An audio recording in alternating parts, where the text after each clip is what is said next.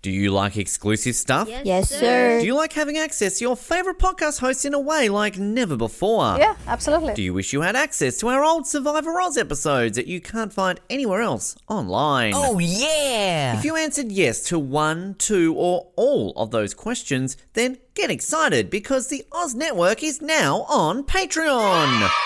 That's right, your favourite podcast has jumped on the Patreon bandwagon to enable a better listening experience for you, our listener.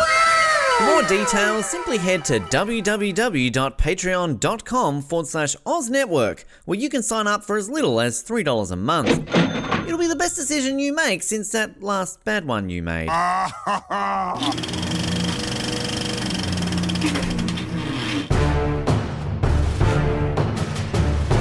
You're listening to the Oz Movies Podcast, only on the Oz Network. You've got podcasts. we are on the Oz Network, flashing back 25 years for a rom-com movie and a bonus anniversary month movie. As we're going to talk about Tom Hanks and Meg Ryan for the third time. Only the second time we talked about the third time that they did anything together. You've got mail. Uh, Oh, what I like do to I? consider. Oh. Oh, you. Oh, I I had some. I don't know. Was it check. Cherry? Is Cherry here yet? Shh, don't talk about Cherry. that was that was clo- that was very quick. Um, but uh, this is uh, what I like to consider the ultimate rom com, maybe my favorite of all time. Uh, maybe your favorite of all time. I don't know. I think next week might uh, be uh, in contest for that. Uh, but uh, th- this is a movie that uh, we launched the Oz Network 2017, I think it was, and probably every single year we said, yeah, we should really do You've Got Mail, and now we're finally getting around to it. So you can guarantee that this is going to be the greatest episode that we've spent six years building up towards. My name is Colin, and a hot dog is singing. You want me to be quiet while a hot dog is singing? and my name is Ben. And tall, decaf, cappuccino. And I'm in Vancouver. I almost was in Vancouver for my opening line. There's one here that I'm like, I can't believe Ben didn't pick this as his opening line because it's tailor made for you. Uh, we'll, we'll we'll get there Well, eventually. I've got plenty here. I mean, I was going to go with I'm not a 22 year old cocktail waitress. Um, A- At any point, was it in the running for you to say, I'm the type of guy who likes to buy his way into the hearts of children? oh, no. No, I, I- well, that's just a normal thing, as you said. Um, I was going to say, I I, misjudged. Too obvious. I thought you were going to go with I tried having cyber sex once, but I kept getting a busy signal. I still don't me. understand that line. Yeah. Uh, and that's how Colin learned what cyber sex was. oh, that joke was funny a week ago. Uh, speaking of a week ago, a week ago we were talking about Tom Hanks and Meg Ryan and Sleepless in Seattle, and uh, now we're up to You've Got Mail, the main event. Uh, funny enough, I, I think that of all the movies we're covering this month, when I looked at like IMDb and Rotten Tomatoes, this is easily the lowest, and I don't think that's fair at all. I think this is easily the best of these movies. Uh, but I, interesting. I'll, I'll do my history with this and then segue into why I've always wanted to cover this movie on here. Uh, the history is, I mean, I had seen uh, tons of Tom Hanks movies growing up. I mean, it probably started with Big, and then uh, went from there to like Forrest Gump, Apollo 13, everything. I mean, by 1998, Tom Hanks was like number one in my household. So my brother and I went to go see this opening night, and I even remember us remarking. I think we're the only people in this theater under 45. I- it may have been like it was probably like 25 year olds, and we just thought they were 45 because we were like teenagers at the time. But uh, but like we were we were there. Like Tom Hanks was doing a movie, and we had seen Sleepless in Seattle. We weren't like necessarily obsessed with it, but like this movie, I absolutely loved it from the first time I saw it, and was not in any way the target demographic for this movie. Uh, but it's one of these movies that over the years. As much as I've loved this movie, it's not like it would come up often in conversation. And probably over the last like decade or so, I don't know how many guys I've talked to who have always said, you I know do. what probably the best rom com is? I've, I've talked to Ben and Noah. By the way, happy birthday, Noah. Happy birthday, Uh, Noah. Two guys, at least two guys. But uh, uh, I don't know how many guys I've talked to. Like I've literally lost count. I, I swear, every single guy I talk to will say, "You've got mail, best romantic comedy ever made." Uh, and I, I'm not saying that women don't love this movie. I've got some very uh, harsh criticisms Jamie gave towards me about how I watched this movie. I apparently was blasphemous to watch this movie and have to take notes. How do you how do you have to take notes on You've Got Mail? And then when I was running He's out of time to watch this, Jamie. well, exactly. I told Doesn't her that. I'm like, miss you know, it's- anything. We have to make sure we're covering all the points. We got to make sure that we're pointing out the trivia and all that. We're very professional but- on this podcast. We stay on topic. We cover Well- everything important. So you know, Let's get to the unprofessionalism, though. Um, I was running out of time to finish watching this movie, so I had to watch it on high speed on Netflix. And she's like, "That's just disrespectful. You don't watch You've Got Mail on high speed." So yes, women love this movie, but I, I honestly believe that this is like the guy's rom com because I've never met a guy who didn't love You've Got Mail probably more than their partner did. Uh, I mean, I don't really talk to guys, but um, uh, the one that I've talked to about You've Got Mail likes it as well. So uh, that's good. But um, yeah, I think I touched on my history with this last week. I I don't remember the first time I saw this. I I this uh, might be the first month we've ever done outside of a a bad movie month or a Collins. We haven't done a Collins Choice month.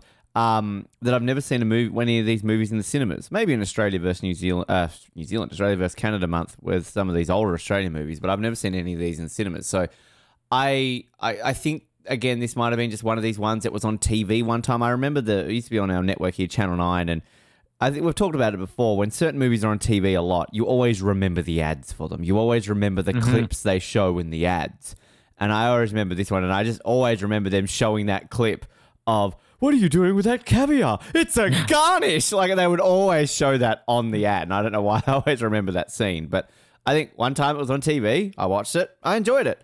But I, I do actually kind of think I did watch this with Dad, maybe because again, as you said, not the target demographic. Dad and I would be watching Arnold Schwarzenegger and James Bond movies and stuff like that. Wrestling, we never really watched romantic comedies. uh, although next week, having said that, I feel he and I watched Notting Hill together as well, because he used to like that movie as well. So um, yeah, may, or may, I could have watched this with Mum. I can't remember, but it became one of these ones that I did have on VHS, like recorded off Channel Nine once, and I would just watch it. I would just like, oh, that's a great movie. It's just it's just a a movie you put on one day when you're just like, oh, I don't really feel like thinking, or I don't really feel like you know, I just want to have a relaxing. It's a Saturday afternoon, school holidays. I'm going to watch You've Got Mail, and it it's it is enjoyable. It it it's always been between this and Notting Hill as my favorite romantic comedies. It must be something about bookshops in romantic comedies because Hugh Grant runs a bookshop next week. So I just read that trivia. I'm like, oh, is- does Ben have a type? maybe it's just a romantic comedy trope when you've got a really good romantic comedy film and somebody runs a bookshop. Um, I actually watched Moulin Rouge during the week too. Finally, good movie. Um, just another romantic comedy slash musical. You like that movie too, don't you? Australian? Yeah, good movie. Ewan McGregor, Yeah, Kylie Minogue. Richard Roxburgh. Uh, Nicole Kidman. Gee, Ewan McGregor's an attractive man in that film. Uh, What a man. I meant to like Nicole Speaking of Kidman in attractive movie, men, have you oh, seen Hayden Christensen in the newest episode of Ah. Ahsoka? How good was Ahsoka this week? Oh, Spoiler alert if you haven't seen it. Um, We'll, we'll talk about it on Patreon. You can, Can pay we? us for it. seriously, Yeah. like the oh, Andor's so good. Shut up and watch Ahsoka. Might be better than Obi Wan, uh, maybe I don't know. Anyway, but um, yeah, I've, I've always enjoyed this movie, and yeah, I think like I don't. I have histories with girls with this movie, um, which two girls that I've prominently known in my life. That sounds ominous. Uh, had never seen this film, and they watched this film, and they thoroughly enjoyed this film. So um, yeah, Talked and about one last week. it is, and sadly she's not with us. She's off seeing Moulin Rouge tonight. She's no enough. longer with us. She died. It was a very hard week. It was. She couldn't handle the pressure of waiting, so she jumped off the Washington George Washington Bridge, which you see in this movie. Uh, it made me very nostalgic. I mean, this it it's a like the way this is set and just where this is shot in New York as well. Like it just it's it's beautiful. It's um it's, it captures a part of the city very very well, which is a very nice city, and it's it's a bit dated, but it's charmingly dated. I think. Like I also think Greg Kinnear. Bit of a Simpsons future predictor, like, oh, this technology is going to destroy our lives. It's going to make us like, does he say like it's going to make us zombies or something like that? I mean, Yeah. he predicted it, so yeah, it's and and as I always say, maybe the first time I ever heard of this movie was through Friends when Joey was going to go see this movie, and he's like, Meg Ryan, Tom Hanks, they get mail. Um, so yes, as far as this movie being dated, like, yeah, there are things that are dated about it, but I think what works for it, and I, I don't even, I've brought this up probably at least three times this year. There, if you can make a movie that feels like a classic movie, even just in the look of it or the tone, it takes away from anything else being dated. And Gattaca is the movie we talked during the Truman Show that I reference over and over again, like Andrew Niccol's directorial debut, where it's a movie that takes place in the future, but they made everybody dress in like fedoras and trench coats and the, like the, the, the sets look like stuff out of the 50s even though it was sci-fi and it's something that makes it timeless. And sleepless in seattle last week we mentioned the same thing like it it it looks and feels like a, you know, a movie you could turn into black and white and watch it and it's like something out of the 40s or 50s and it's similar with this i mean very similar to sleepless in seattle and pretty woman. We're on a roll now with these movies that are just being inspired by classic movies. I think this movie it often gets called a remake of uh, Shop Around the Corner, Mm. uh, but it's it's more I think an inspired by. Although they took enough from it that they have to actually give that screen credit, like adapted from. Uh, but uh, Shop Around the Corner is uh, a, a movie that I probably found out about through this, but it took years for me to see it. And then there was another remake of that uh, with Judy Garland that was like a musical version of this same type of story uh, that I saw also. And uh, it's been years since I've seen Shop Around the Corner, so I can tell you how much is about it. I mean, it's similar thing two people who know each other don't get along but uh, they're pen pals this one updates it to email that's the that's the difference That's but not the one it- with the, the human eating Venus fly trap with Rick Moranis What? in it. no that's this little shop of horrors Oh, well. very different Seen that one. oh then you knew exactly what you're gonna get with you've got mail little shop, little shop of horrors. Uh, when those daisies just all of a sudden devoured meg ryan's face at the end of this movie I was I saw a different cut. I saw the director's cut. saw the Ephron cut you've got mail what she really intended. but uh, I mean that that's something that uh, I I don't know whether this is going to be uh, anything that'll be connected with Notting Hill. If Notting Hill took inspiration, because we know with Pretty Woman, it was more so we decided to adapt the screenplay we had with this classic movie. But I mean, Sleepless in Seattle with Affair to Remember, this is probably the closest you get to remaking it, and yet. I almost feel like this is acknowledging that this story exists because uh, having not seen Shop Around the Corner for probably years after this, uh, I always assumed when I knew that it was based on it that when when you keep hearing like the uh, I think it's the grandfather talking about the the mother, uh, Meg Ryan's mother, where they're like, "Oh yeah, we almost had." I thought that they were making this as a sequel. That's not actually the case at all. But uh, uh, this is kind of a cool idea that you could take these classic movies, just sort of put a different spin on it without remaking it completely. Um, the the other thing that's interesting about this movie is that again, Nora Ephron and Tom Hanks and Meg Ryan, like a completely reunited cast five years later. And I couldn't really find any history that like this was something that they talked about doing. It's just sort of one day it happened. Like I, I kind of vaguely remember the lead up to this movie where it was announced Tom Hanks and Meg Ryan are reuniting, and it was like people were just going crazy for just the idea that, and you throw the same director in there as well. Uh, but uh, by the time this movie came out, I mean, it was probably being promoted as Sleepless in Seattle too, you know. But uh, uh, this this is similar to like what what had with uh, Julia Roberts, Richard Gere with Runaway Bride. Uh, this whole era built on these these romantic comedies where you have these two leads where the chemistry is just so strong. In the case of Meg Ryan and Tom Hanks, it was almost just the star power was so strong because they spent two minutes together in the last scene. But that's what this movie was built on. I mean, you didn't have to promote there was a story or the email connection or being a remake of Shop Around the Corner. It was just Tom Hanks and Meg Ryan starring together again. And unlike, you know, Julia Roberts and uh, Richard Gere, I mean, I, I feel like this kind of gets forgotten as like it is Tom Hanks and Meg Ryan and, and multiple movies, maybe because this movie stands on its own a little bit more than Runaway Bride does. And I think, yeah, maybe because, I mean, I know that Richard Gere and Julia Roberts have kind of like reunited for, they did that thing on the Today Show that I said back in what, 2015, whatever it was. Mm. And I think they did stuff for like the super anniversary DVD release and kind of, uh, they've, it's been public that they've gotten together to do things to re promote Pretty Woman at least. I Yeah. honestly don't know if I've ever seen anything like Tom Hanks, Meg Ryan reunite, and that's I think that's probably maybe a bit more Meg Ryan because she's a bit of a recluse. She doesn't really sort of public spotlight and all that kind of stuff. So um, there's maybe that, but yeah, like this is what five years removed from Yeah. Sleepless in Seattle. I mean, Runaway Bride was what same year as this was it? So that was eight years removed. Uh, it was the next year. Next so, year, 99. uh, So- nine years. So, and I, like I remember that being a lot of hype around it, but I might have been a bit too young. I mean, I would have been what eleven when this was released, so maybe it was hype. I don't really remember it. But I think going back to my point about it being dated, though, like you're right. I think this is one of those ones where it's charming dated. Like it's not. Mm-hmm. It's not like ah dial up ah AOL. Like it's not that type of dated. It's more like nostalgic and like for people like us who had dial up and and remember this and it just it, it kind of works because I mean even like it's not just the the whole internet you've got mail sort of chat room storyline. It's also like the bookstore. Like remember bookstores, kids? Like these are things that barely exist now. Like the internet killed that. So in a way, like what are the deep dark messages in this film? So the the platform that these two met on destroyed their careers anyway. So it's kind of like ooh, there's layers to this film. Which I'm just saying this right now. Um, these two not lasting six months at the end of this film. Um, I completely agree. That's that's what we're doing this month is figuring. And I thought coming into this with both Sleepless in Seattle and You've Got Mail, be like, oh, they're definitely still together. No, no, no, no, I don't think so. No, I'm sorry, but like this man destroyed this woman's career. Um, like, and they've both shown that they cheat on their partners by going into chat rooms behind their respective partners' backs. Hello.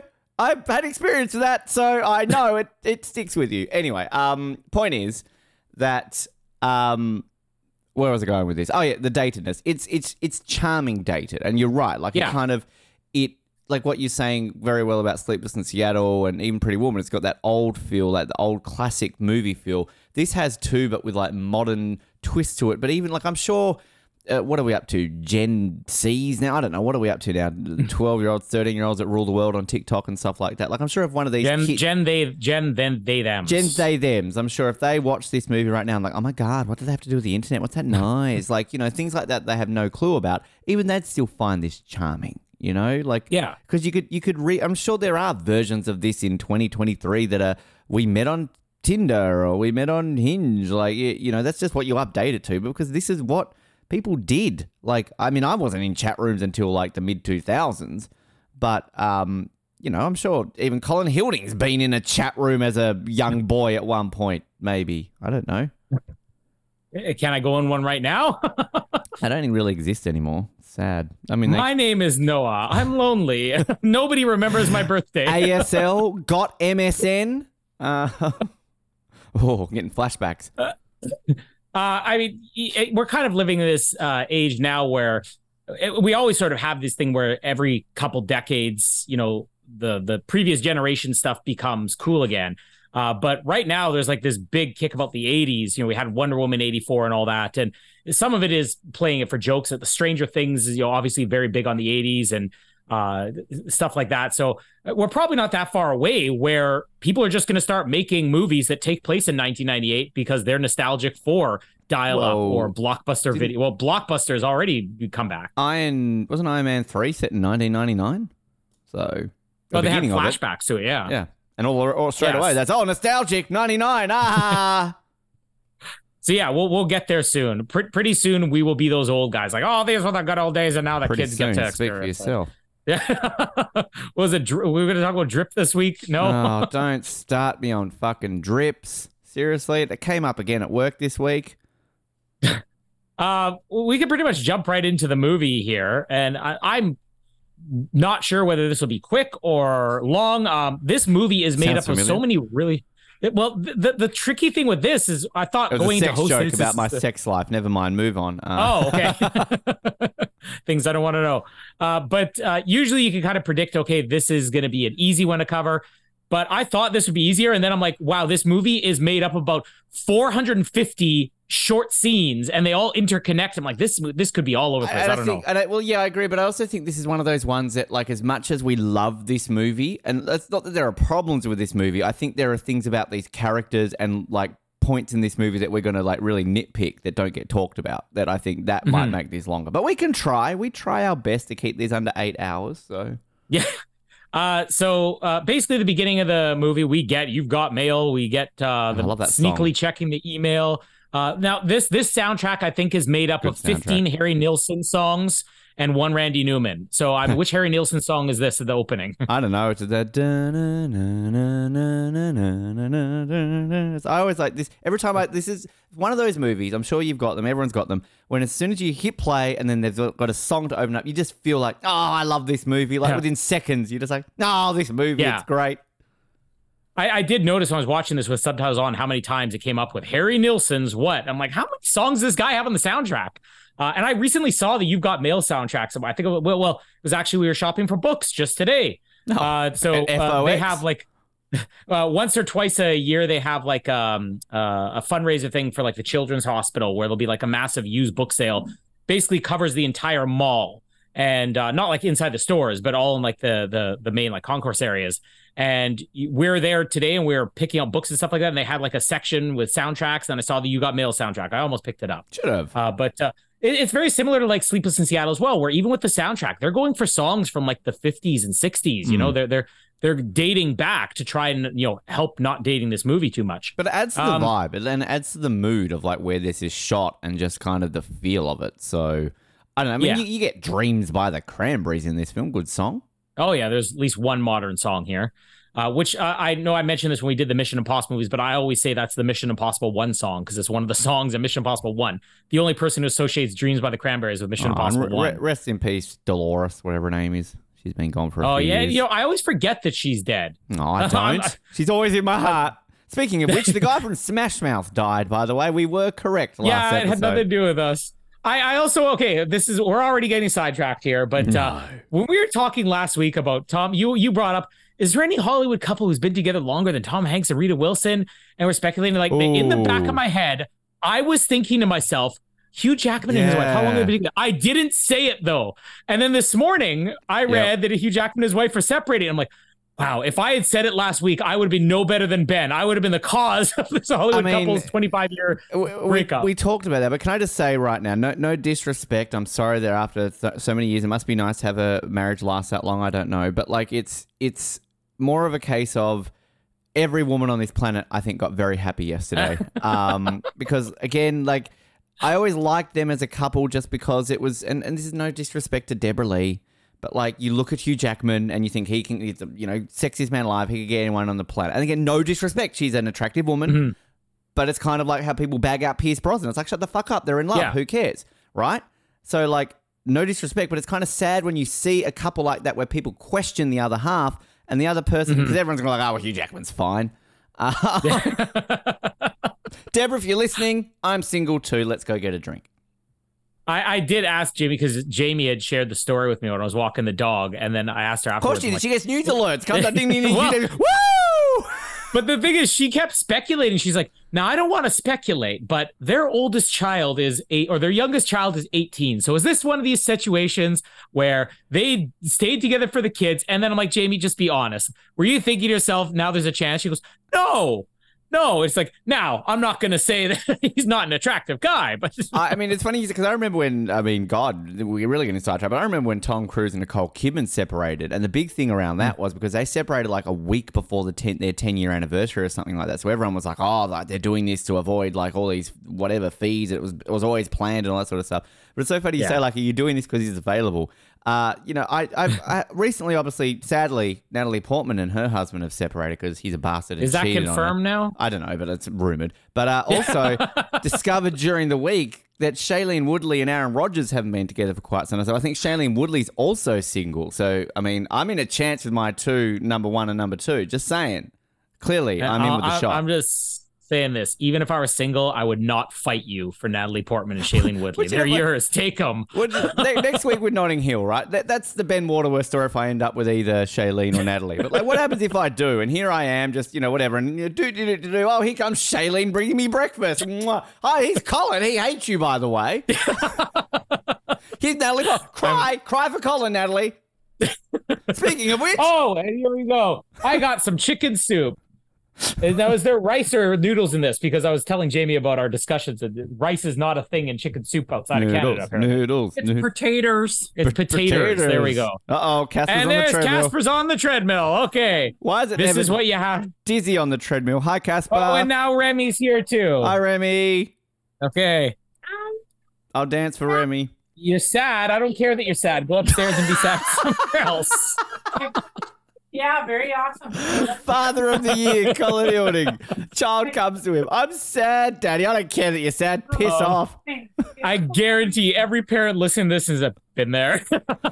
That is the best reaction I've ever heard. Colin Hilding's fathering. I don't care that you're sad. Go away. uh, anyway, so yes, if Ben has Shailene, maybe maybe I'll have to learn to appreciate her.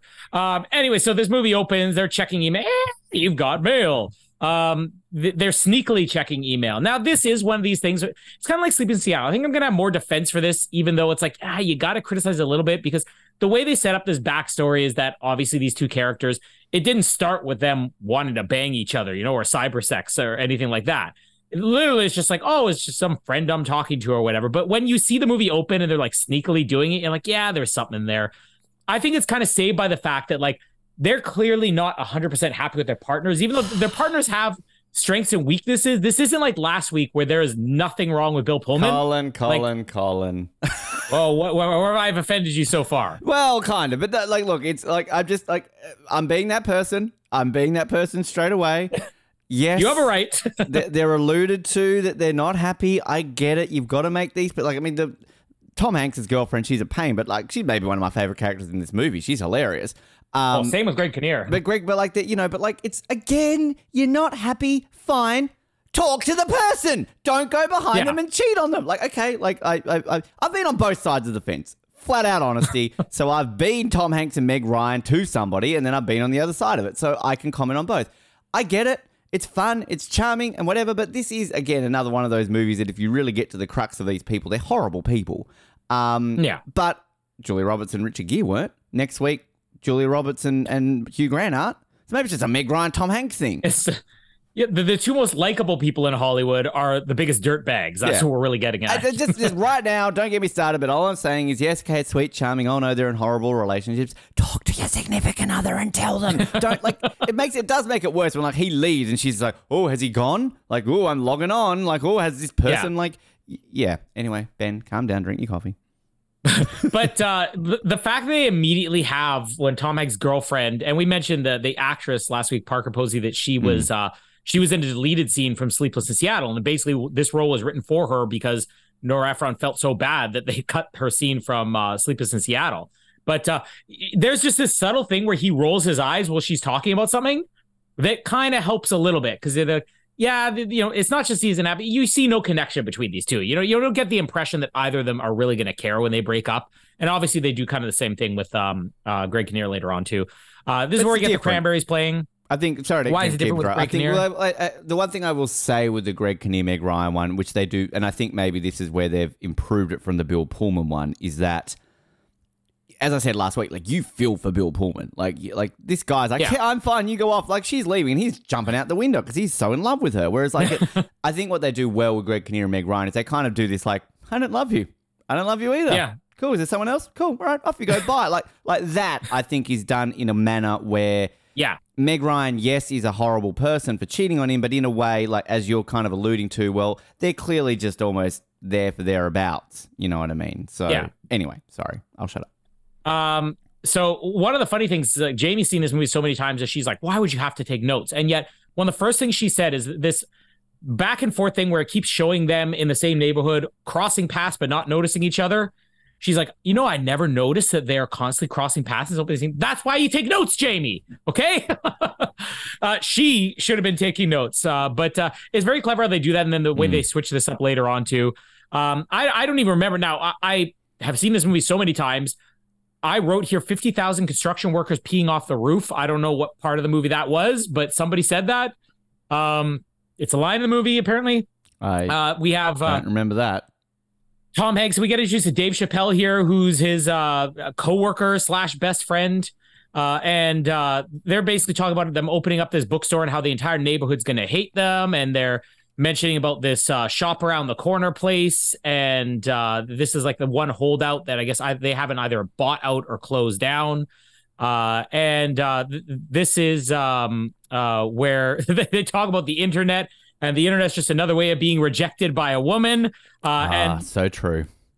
where we get now now Birdie is the grandmother of Meg Ryan, or is she just an aunt? Like I've never been able to figure this out. I think she's just like a, a.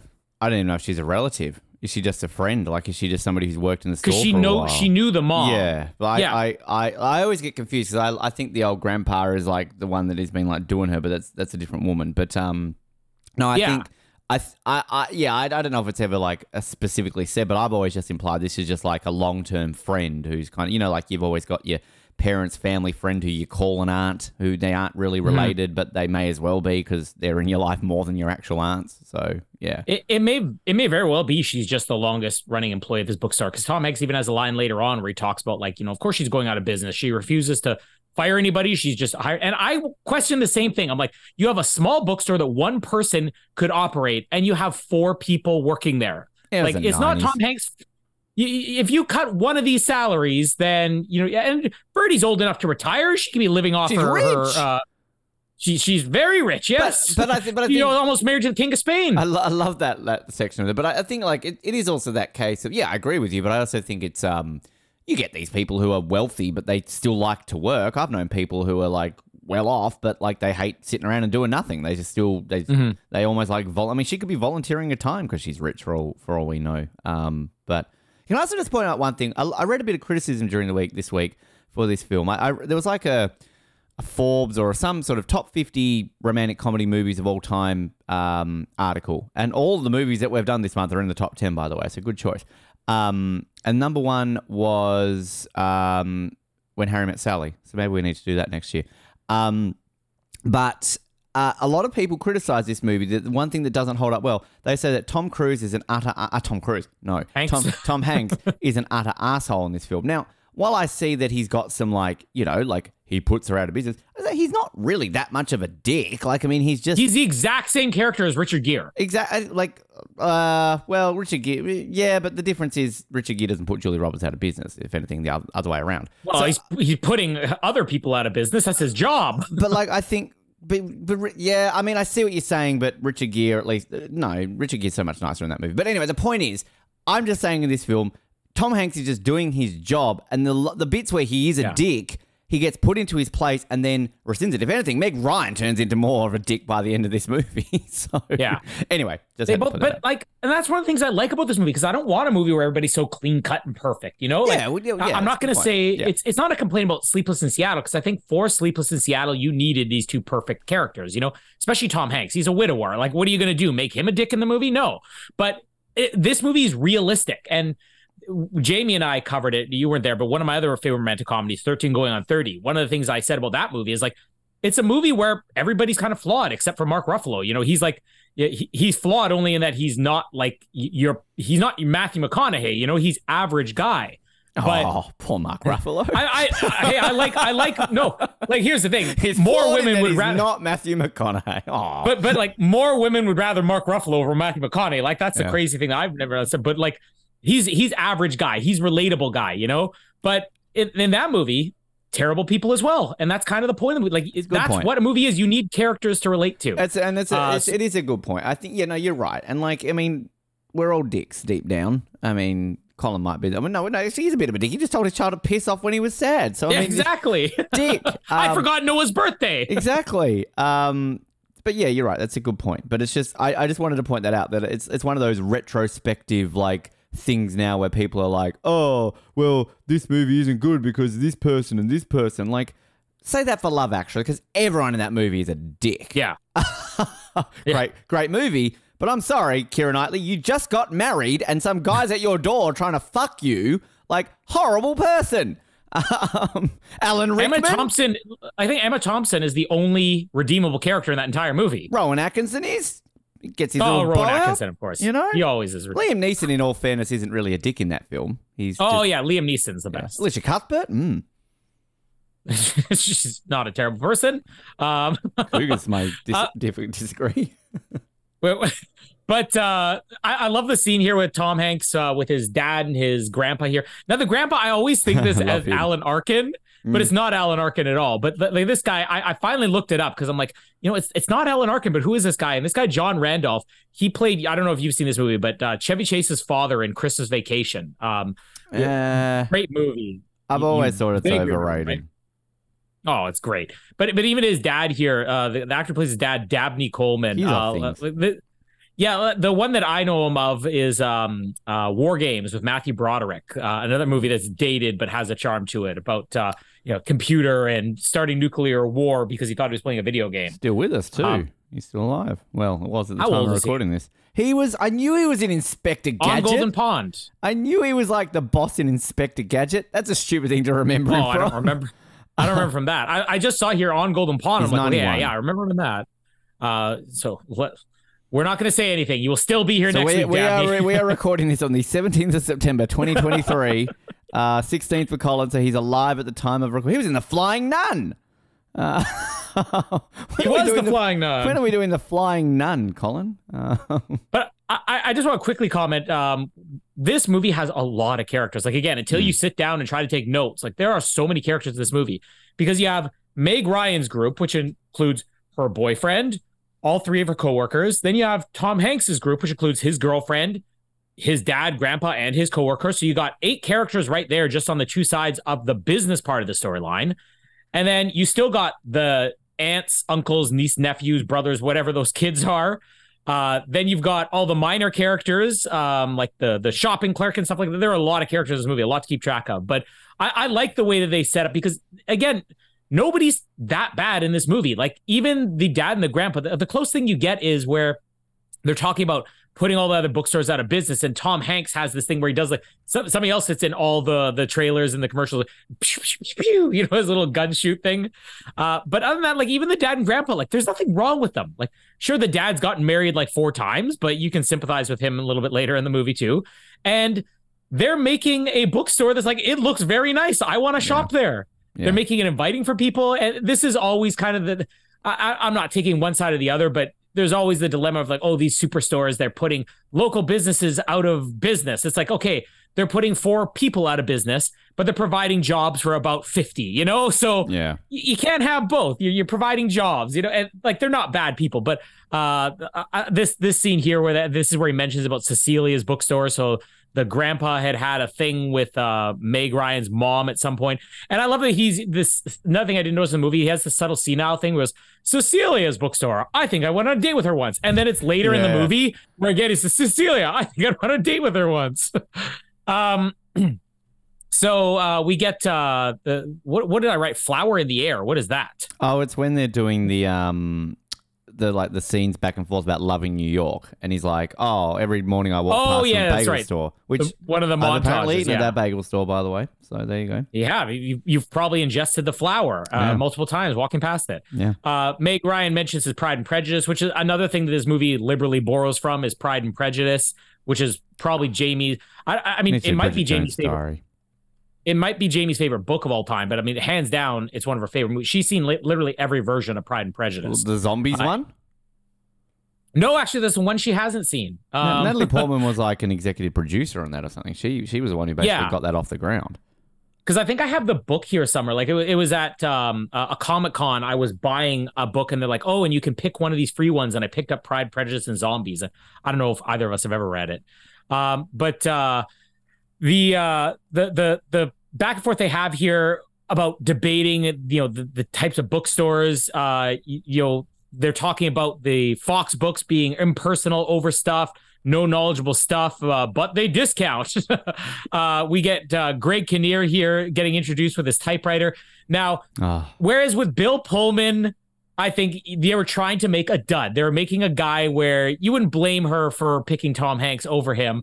But now, as I get older, I'm like, whereas when I was younger, I'm like, man, this guy's such a loser. Now I'm like, oh, I get Bill Pullman. With Greg Kinnear, maybe I was just the right age at the right time. Like, this is my kind of dud. the whole typewriter thing. my Greg Kinnear, my kind of dud. Uh, but I did mention, I think it was last week, that like I was a Greg Kinnear fan before this movie, or even before As Good You as mean Gets came out. Be- well, because he uh he hosted the I think they called it the late late night or something like that. Uh, but there was the uh Tonight Show with uh Jay Leno, and then there was uh late night with Conan O'Brien, and then I think there was late late night with Greg Kinnear originally, and how then many do they have? if Late, late, somebody late, late, else- late, late, late, late night at four a.m. with Colin Hilding. basically that's the way it was but i i spent you know all of my friday nights you know anytime where i didn't have to wake up for school i would stay up and i'd watch all three of or whatever late night talk shows you know you flip back and forth between leno and letterman or whatever uh, but that's how i kind of got introduced to greg kinnear and i remember when he left that late late show i don't know like 95 or something like that it was because he was going to become a full-time actor and uh, I, I don't know if he had something before. I think he might have had like one movie before As Good as It Gets, but then there was As Good as It Gets, and then there was this. So I've always loved Greg Kinnear. Um, he, he doesn't, he's not quite as busy as he would have been. Like I think if anybody deserved a bigger boost in the 90s, uh, especially off As Good as It Gets. Like it deserved to be Greg Kinnear. Like him and As Good as It Gets, he might be better than Jack Nicholson in that movie. And uh, I'm not going to say, you know, this is an Oscar worthy performance here, but I, like, I love Greg Kinnear. He might be my favorite character in this movie. Uh, he's, he's hilarious. He's, he's like very underrated funny. I don't know. Do you, do you, do you like Greg Kinnear in anything outside of this movie? Have you seen him in Oh, anything yeah, else? Yeah, I, lo- I love Greg. He's always one of these ones that I forget is a thing. Like if that makes sense. Like to me, he's kind of like that big name actor that is in the thing. You're like, oh, Greg Kinnear. So yeah, I um, I, I mean, I'd never heard of that talk show until you mentioned it, and we would have never got anything like that here. But I think Stuck on You, um, he was that. Um, he was in one of those um like American Pie style. Was it Loser that he was the teacher that was trying to get into the pants? Oh of, yeah, yeah, that's um, right. Of uh, of Jason. What's American Beauty girl, Oh, what was Jason? Be- The girl in that who was in. I liked the, her. Amer- the girl from American Beauty. Yeah, yeah. who's also in. Oh, I liked her. I had a big crush on her. Uh, she disappeared off the radar, didn't she? Um, she he was. So also- everybody from Loser did. yeah, I think it's just a good movie, Loser. That's where Teenage Dirtbag was from. That's that the where Hmm. that movie was from. Um, he was in Friends for a little bit. Uh, he, again, he was the asshole that like when Ross was sleeping with um, oh, we've talked about her. She was uh in Twenty Four. She was the evil one that Curtis was sleeping with. Um, Oh, uh, Aisha Tyler. yeah, Aisha Tyler. Yeah, when when Ross was with her, then she like went back to Greg Kinnear. Yeah, he's been in lots of things. I like him. He apparently was um John F. Kennedy in the John F. Kennedy miniseries, which I've got, which I've not seen. Yeah, So- I, I think that's the same one that uh, Katie Holmes was like uh, Jackie Kennedy in. Mm, yeah, no, I think it was just called the Kennedy. I always I've always liked him, and but he's just he's one of these people that just kind of pops up, and you kind of weirdly forget like he's a thing. I've never Yeah. seen as good as it gets, but um, oh, yeah, sorry. we could have done that on this Helen one. Hunt. mm, hubba hubba. uh, now we get introduced to the kids here. Now, I here's kids I don't hate. And are you on board with me? You don't hate these kids? Yeah, these kids are fine. Um, I mean, and, and it's it's just weird because I, I talked about the daughter here, how she would go on to play Rachel, the older version of Rachel in ER, but I always forget how little she is in this film. Um, but uh, Hallee Hirsh, and she was actually in an episode of Nip Tuck. Um, she like played a a girl who gets like a nose job basically before we get uh, introduced to Brittany Snow, the Nazi. Um, so yeah, it's um, they're they're cute, they're fun. Uh, although everybody hated her in ER, I was the only one who liked her because I was 14 when she was about 14 and always thought she was hot. So not in this movie though, not in this movie. Getting the hearts of kids. She's like Uh, 12, t- or not even that. She's like eight. I don't know.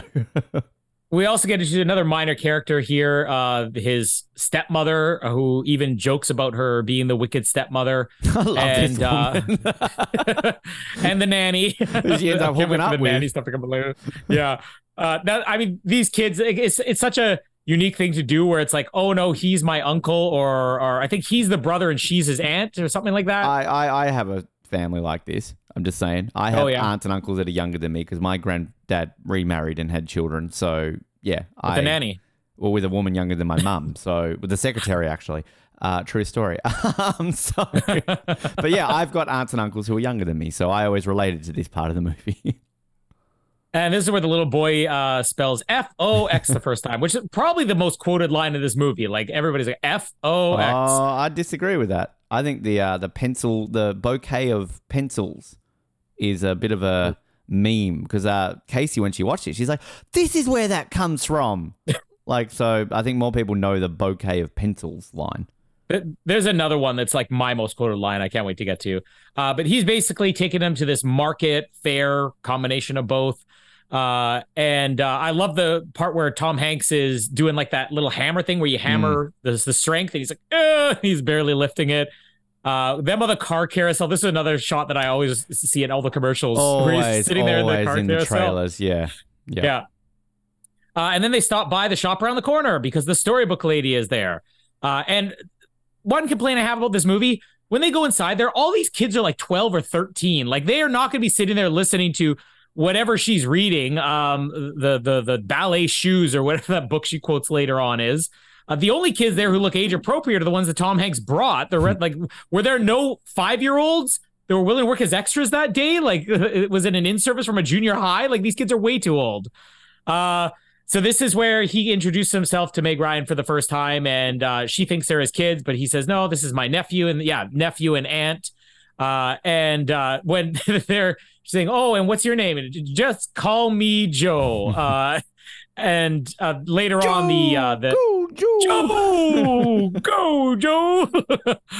uh, and uh, the little boy actually spells the F O X, and this is where all right, quiet here. And um, when they're leaving, I, I love the part where they're leaving here, and is like uh, uh, spell uh, cat F O X. Uh, but uh, it- it's a great scene, like because we they have in their first scene together here more screen time than they do in the final scene of Sleepless in Seattle. And I'm not knocking Sleepless in Seattle. I think that movie is absolutely brilliant. That just gets better every time I watch it. But it's it's so interesting that this movie is sold and that people got excited because you had Tom Hanks and Meg Ryan reuniting, but we've actually never seen them have chemistry before. We've never seen them on screen outside of two minutes. Well, that And that two movie minutes, they like- did. Or yeah, well, I guess Joe versus Volcano, but like for like Joe versus Volcano, I guess it's kind of romantic comedy, but it's a very dark comedy. It, it would be different than this.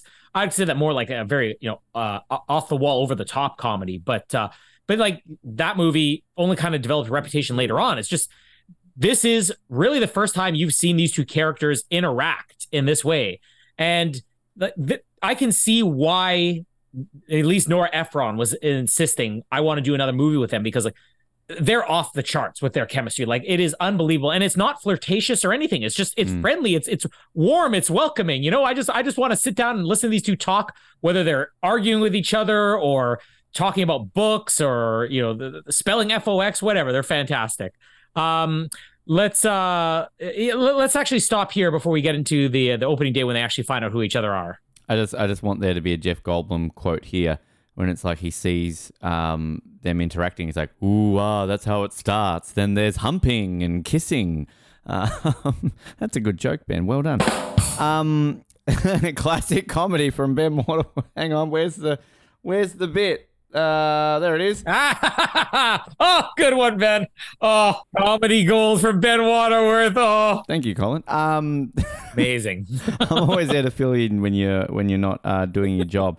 Um, I I love the opening of how it like it literally kind of starts with the um the Warner Brothers and you get that like I I used to hate that when you were younger because it's just like for fuck's sake load you know? But now I just love that noise. That's just it's one of those sounds that just gets you really nostalgic when you hear that um although we never really had I, I- don't think I had AOL as a kid. I don't think that was really huge in Australia. Uh, mine was Yahoo before I switched to Hotmail, and I still to this day use a Hotmail email address. So, uh, did you ever have one of the- the holdouts. did you? Yeah, I mean, lit, lit, like literally, when people like, there's always one of these prompts on like Tinder and Hinge to try and embarrass you. It's like one thing I want to know about you is what your uh, email address was when you were a teenager, and I'm like, it's the same one I still use today. Like literally, next year I would have had my email address for 20 years, and I have Wow. never changed it. Uh, I mean, I use others for different reasons, like so the police can't get me. Um, but Or to win awards. Shh. Uh, it worked. We won. Shut up. Um. anyway, but I, I love like the beginning of this movie, and then just even just the charm of like this block pixelated version of New York loading and the mouse. It's very. It's a Unix system. I know this. like. I want Lex to be at the beginning of this movie. It's an interactive CD-ROM. oh god, that's a quote that needs to be said more. Um, but it's just like again, this movie is just like. I mean, I lived in this part of New York, and it just it captures it so well because this is what it's like. It just it feels like this, just the the way it's shot and the houses and just the vibe of it. It's so well done. Um, but it's just I think like this song just sets you up for just it's just charming. I think even if we can pick apart the the flaws of these characters, as you said, and all this kind of stuff, it's like it it covers it in a way where you just don't care. It's it's sort of like day after tomorrow, right? Like we we we love that movie, and we spent so long picking out all the things that. But like, it's just oh, I just love this movie though. It's so good, and uh, I mean, Batman and Robin is a shit film, but it's fun. Like it's just these things. I'm not saying this is a shit movie, but like just things that you can pave over the craps because it's just charming. It's edited well, and just the the fact that you know, again, she's literally waiting for him to get out of the house to sneak online to get into a chat room. Like you know, it's, it's not good. Um, but um, uh, it's just it's just done so well. Um, I love Parker Posey. There's just something about like I love Greg Kinnear. Don't get me wrong, but she's she's just so just like I don't know. There's just something about her that's just kind of fun. Like later on, my Tic Tacs, I left them behind. what? Like she's just that endearing type of like annoying. Which I do question. Like Tom Hanks is a very wealthy man, right? Because of um of of his He has a boat. He has a boat. Exactly. It's a boat. Colin said, not about a boat. Bout. But like, oh, look at the love that she shows you, Colin. Oh, I think she's mocking me. That's not.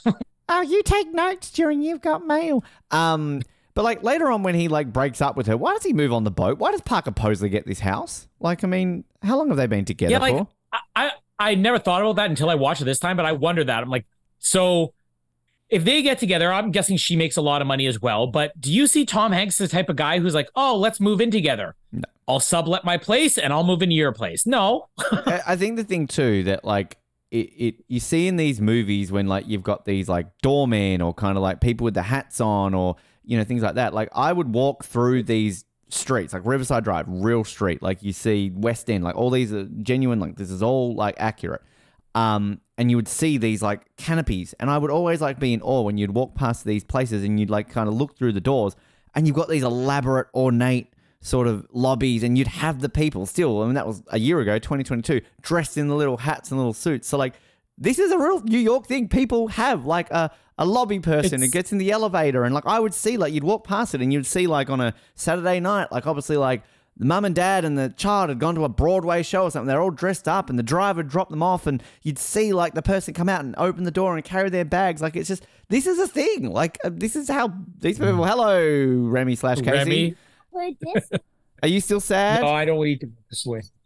Dizzy, go see Dizzy then. okay? Yeah, Dizzy. We like Dizzy. But anyway, I, was just gonna say this. This looks like the same area as as good as it gets. Like as good as it gets filmed in as well. It, it kind of has like this old school look to it. Like it feels like something out of you know decades past. But this is what it's like, and like even like when you see them crossing paths, they cross path that kind of like metal sort of like uh, intersection, like where the the paths Mhm. connect, and like like legitimately go to New York, go to the Upper West Side. This is exactly how it is, and it is just So, I, I was just gonna pause for a second. Every time you say the Upper West Side, uh, it reminds me. You, I don't think you've seen these movies a long time. But Ghostbusters Two, Peter MacNicol's character in that has like the heaviest. I don't know if it's supposed to be Austrian accent or something like that. Like very crazy European accent. And somebody just asked him at one point, "Where are you from?" He goes, "The Upper West Side." like he doesn't think there's anything wrong with that. a long time since I've seen it. The one that reminds me, is I don't know if you'd get this one. Whenever you see Riverside, and because I, we, I would go to Riverside Park, so the bit where they meet at the end, I'd go to that park all the time. The boat, I would go there all that time. Beautiful little area. It's sort of on the other side where Central Park is. But um, there's like a dance song where it's like all they say in the song is like this beat. It's kind of like you know drum and bass, and then all of a sudden it just goes Riverside, motherfucker. so every time I, I think that was also by Harry Nilsson. It was. Randy Newman. Um, Riverside motherfucker. I can't do a Randy Newman. Um, I love LA. Whatever. But um, yeah, just all of this is great setup. Did you read the fun story about Dave Chappelle about why he did this movie? No. So apparently, the famous story is Dave Chappelle was offered the role of Bubba in Forrest Gump, but he turned it down because he read the script and thought the movie would bomb. He's like, "No, this is shit. Like, this is not going to do well." So then he basically was like, "I fucking regret that." As one of the biggest things I've ever regretted in my life. So then apparently Tom Hanks heard about this and was like. Well, hey, like I'm doing another movie. Do you want to be in it? And this time, Dave Chappelle was like, "I am never turning down a Tom Hanks movie ever again." I and he jumped at the chance to do this film. So apparently, this is just because he didn't do Bubba in Forrest Gump that Dave Chappelle did I'm- this movie. I'm looking at Dave Chappelle's filmography. Uh, now he would go on to very big things, but Professor. in 19, 1994, he had no business turning anything down. he was doing nothing. he was uh yeah, he was in Nutty Professor. It's funny, I actually and you love this. I actually watched um uh, been on my list for a while to watch. I finally watched Madonna's most recent concert film. And um, randomly in the front row, Dave Chappelle's at her concert. so she like goes into the crowd and like talks to Dave. So her and Dave Chappelle are good friends. Uh, and he like gushing for like about 10 minutes about how much he loves her and was like telling this story about I was on Saturday Night Live one time and you were there hanging out with um with Tupac.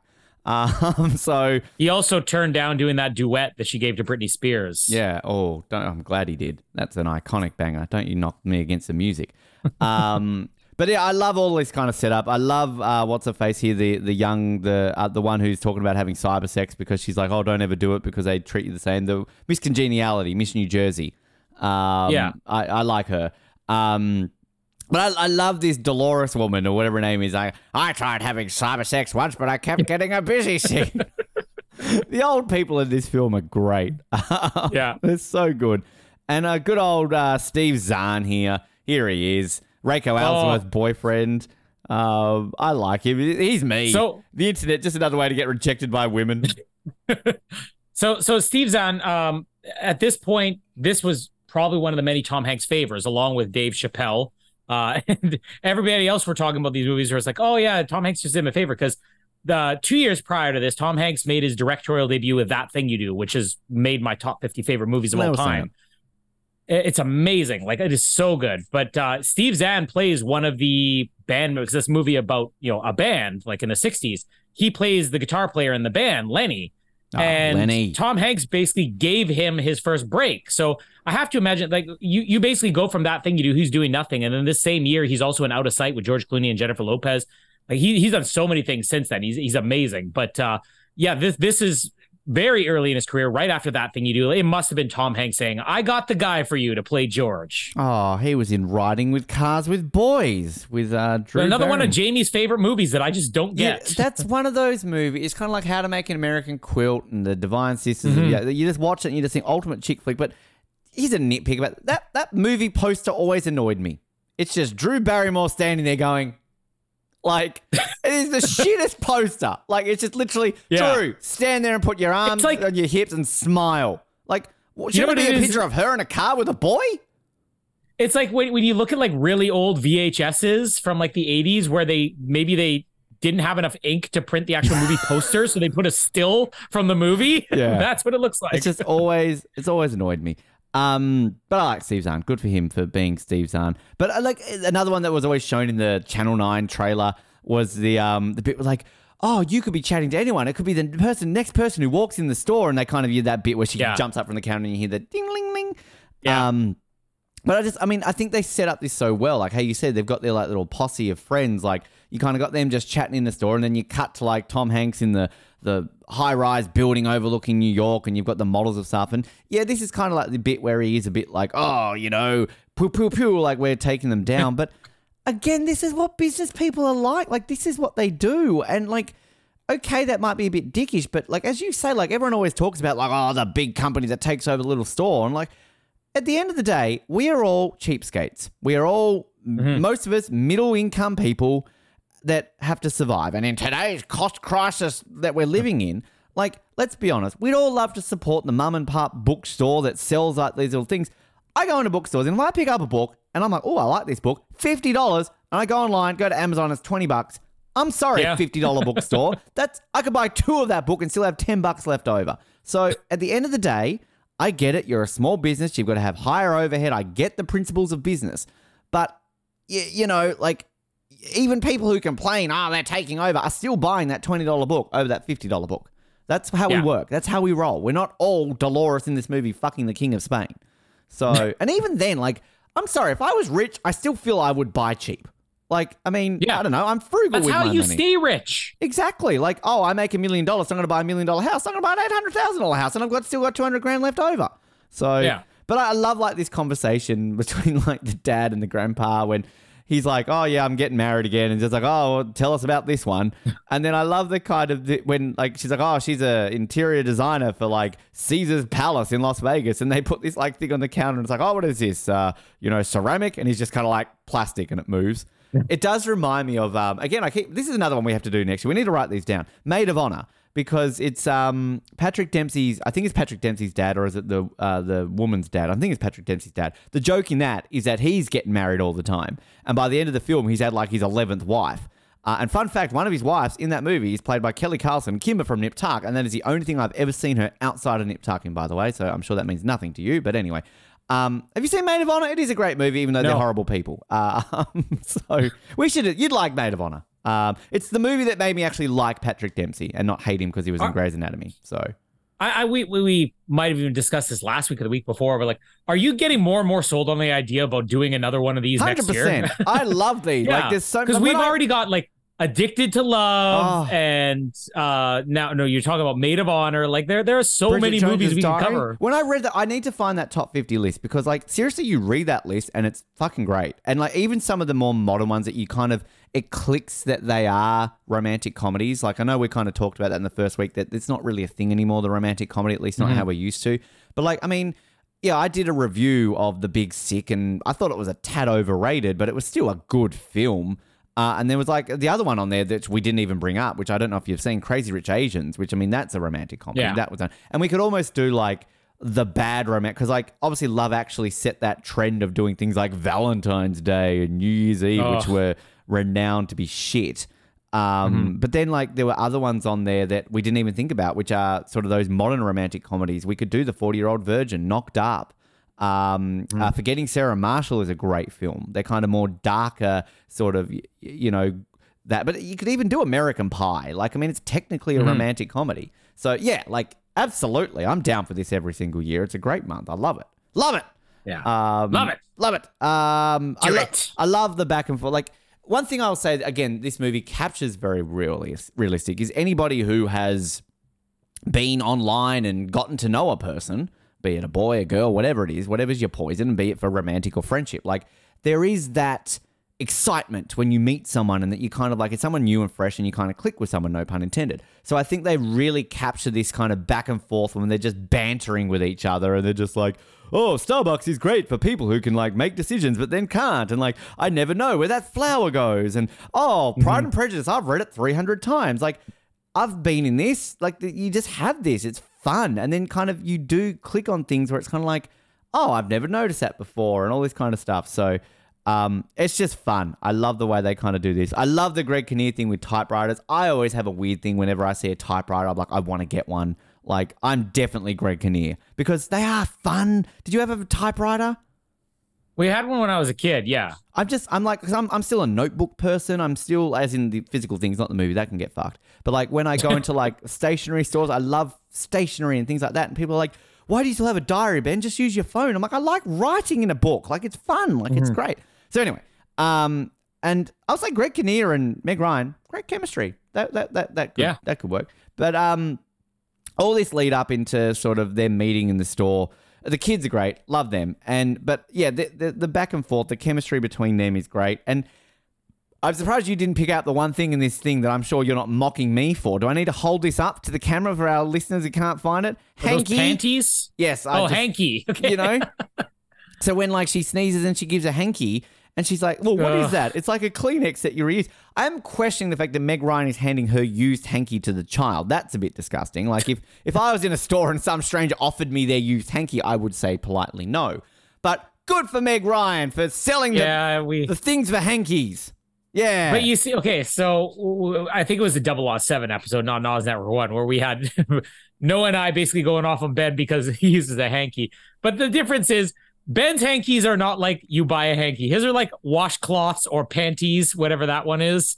That literally looks like panties to me. Is it a hanky? You really Mr. need to see what um, Jamie wears if you think that's what panties are. well, no, it's all bundled and tied up. It looks like What one does Jamie do to her that you underwear?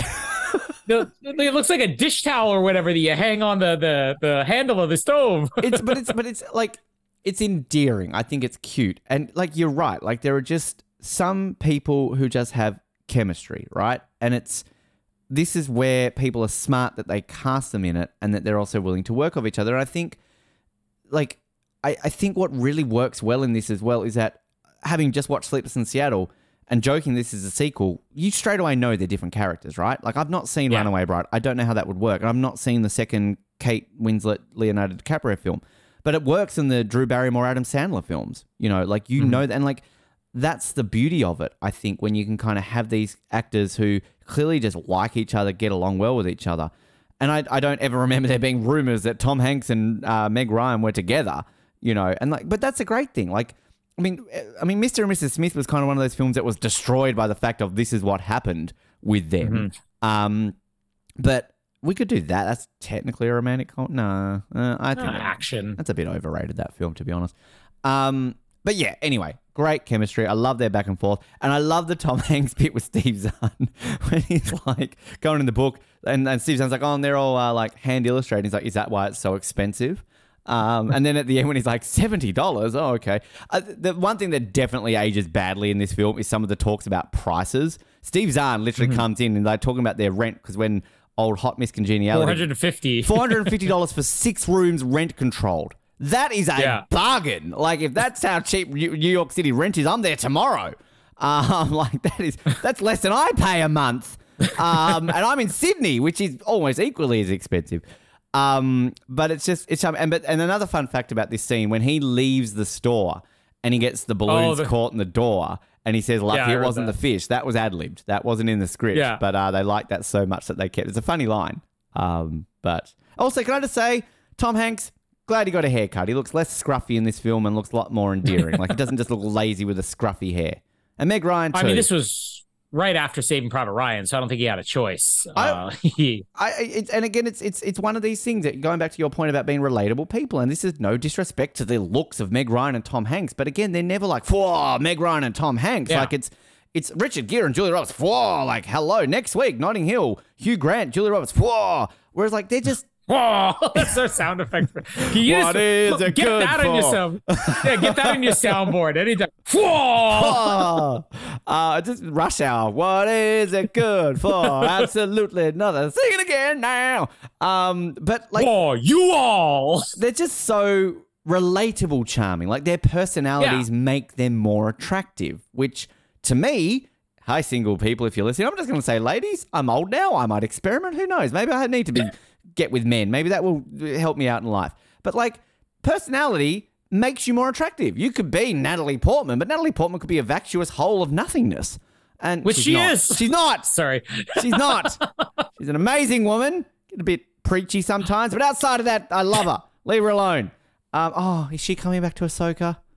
Oh, did that not get you a bit excited when we saw the Clone Wars? And I'm thinking, oh, is Padme Yeah. going to show up? Come on, you would lose your Well, shit if you know Padme what? showed up. You- If I know. There, if there is this, if there's a season two, because here's the thing. she said she wants to do it again now, doesn't she?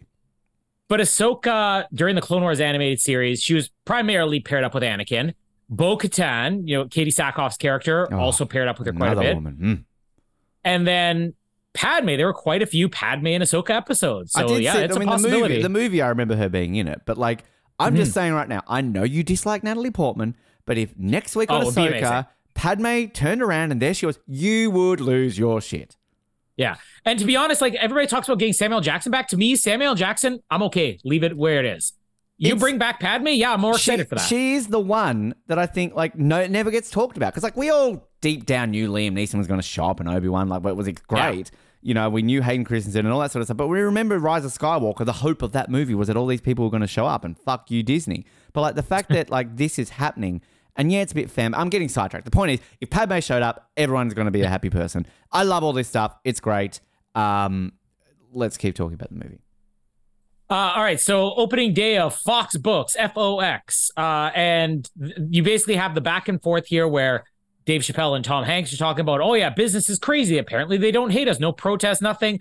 How's the children's section doing? Oh, a little bit slower, but you know, school's still in. And then you cut to uh, Meg Ryan, and uh, you, you- well, we also had the, the the grandpa here again saying Cecilia store. I think I dated her once. Uh, Meg Ryan store. Uh, they actually pulling in. I think this is supposed to be. I don't know if it's the same day or if this is all over the week. They're talking about they did twelve hundred dollars less. Uh, Mm. so obviously business isn't going as I- well. I, think to jump in there, I think it's it's it's a bit longer than that because I think what this does with the passage of time is it's it's fall, then you see it's Thanksgiving, then you see it's Christmas, yeah, then and it kind of it's ends spring in again. summer. Yeah. Yeah, like Yeah. it's it's kind of done deliberately. So yeah, So so yeah, at some point they're doing twelve hundred dollars less. Uh, this is where you have the line about I'm gonna have to move to Brooklyn, four hundred fifty dollars a month. Uh, and we get the the one author who um, is supposed to promote the book, or Meg Ryan saying like, "When are you going to come promote your book? Oh, are you still going to be in business in January? I'm really worried." And this, she's she the puts worst the idea. person in this movie. She's a traitor. Oh, she is hundred percent. And, and she's the one who puts the idea in Meg Ryan's head about why don't you get Yeah. that that crazy I, I don't know what she refers to him, the nut with the typewriter. Get that nut with the typewriter to, to write an article. or stuff. you mean my boyfriend? um Oh, oh, we get we get the the party scene here first.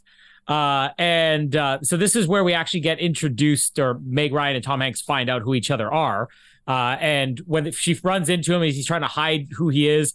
And uh, the FOX here, where he he's now doing it just to antagonize her. I love this dynamic they have, and I think this is one of the reasons why I think this movie's relatable because I, I'm people are probably going to jump in and be like, oh, well, why is it different on other genres? It's not. This is what I'm saying. Women are, will complain that like action movies, superhero movies, there's no well developed female characters. I agree with that. And the reason I agree with that is because I hate watching most rom coms because the male characters are so unbelievable and they're mm.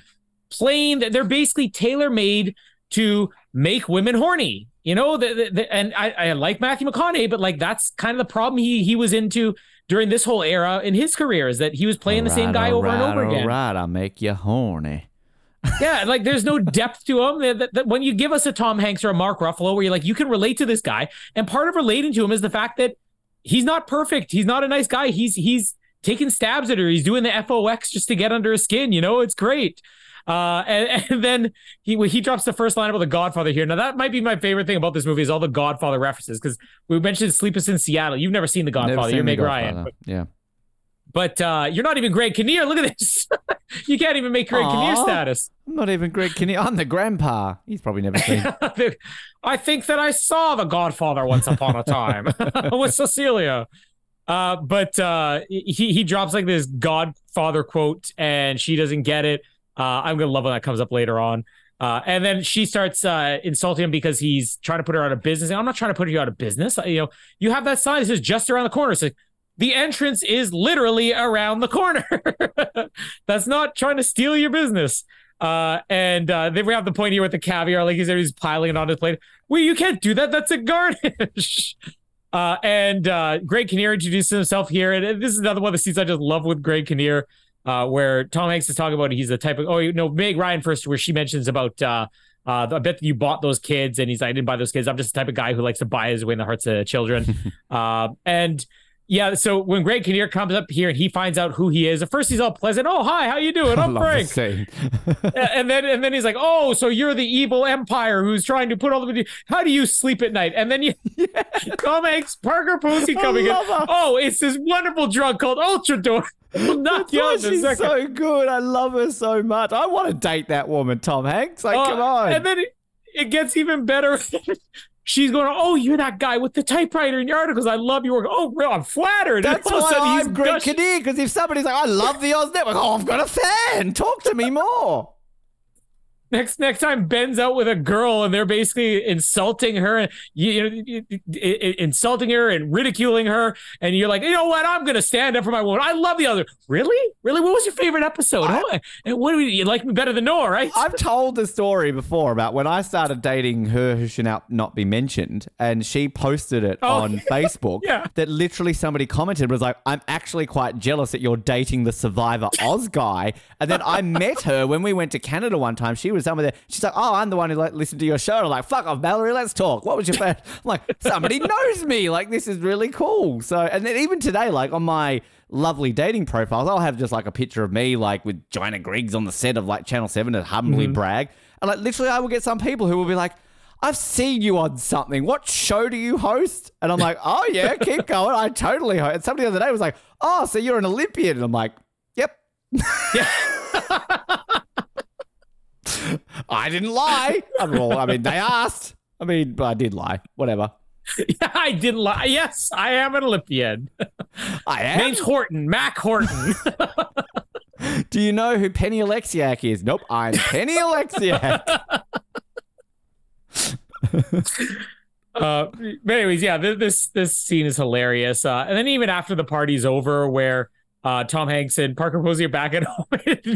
uh, he just sort of mentions that she's saying like, "Oh, she would make a great editor for a book." First time that gets mentioned, and he's saying, "What do you think caviar is a garnish?" And she's like, snoring in five seconds. Like that, that is a hundred percent Jamie. It's I just snoring in a second. But I love that way. Like she's like cuddling up to him. It's like, "Oh, Frank, he's so great. He's so yeah. down to earth." And he just like gets up. She's like, "What are you doing?" It's like, "Oh, I'm just, I'm just not tired. I'm not tired." And she's like, "Oh." That is 100% Jamie. Like she can fall asleep anywhere.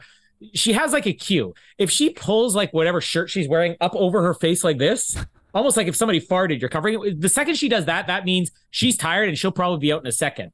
Um, she she will literally sleep anywhere. On our honeymoon, the fire alarm went Oh, off in the building start. at 3 a.m. On our honeymoon. but like the, the fire alarm went off, and we're talking one of those giant bells that are Mm. right above the bed, like. And she slept. I was like shaking her for a minute. I was thinking, I'm like, I have to shake her for a pulse. Like she is not waking the up. smoke inhalation is getting to her quick. uh, Jamie and I also recently saw my big fat produced by Tom Hanks, my big fat Greek wedding three. What's that out Uh, already? and yeah, Oh. it- yeah, it came out like two weeks ago. Is but good? Uh, yeah, there, the, I actually liked it. I liked it a lot better than the second. Uh, it it might as well have been called my big fat Greek vacation, but it's still really solid. Uh, not nearly as good as the first, but still good. But um, yeah, there's a, running joke in that movie about the brother character that he literally just turns his head and he falls asleep. And yeah, this I hate people like this because I'm the exact opposite. Uh, I could be so tired. Like last night, I was like so unbelievably tired that I couldn't keep my eyes open. And I kept trying to sleep, but then I was uncomfortable. So I went downstairs to the couch and I'm Oh. trying to just turn something on the TV. Colin had a fight with Jamie last night. I was uncomfortable. but but I kept uh, I kept trying to put something on the TV. I'm like, I'm just gonna allow myself to nod off watching something.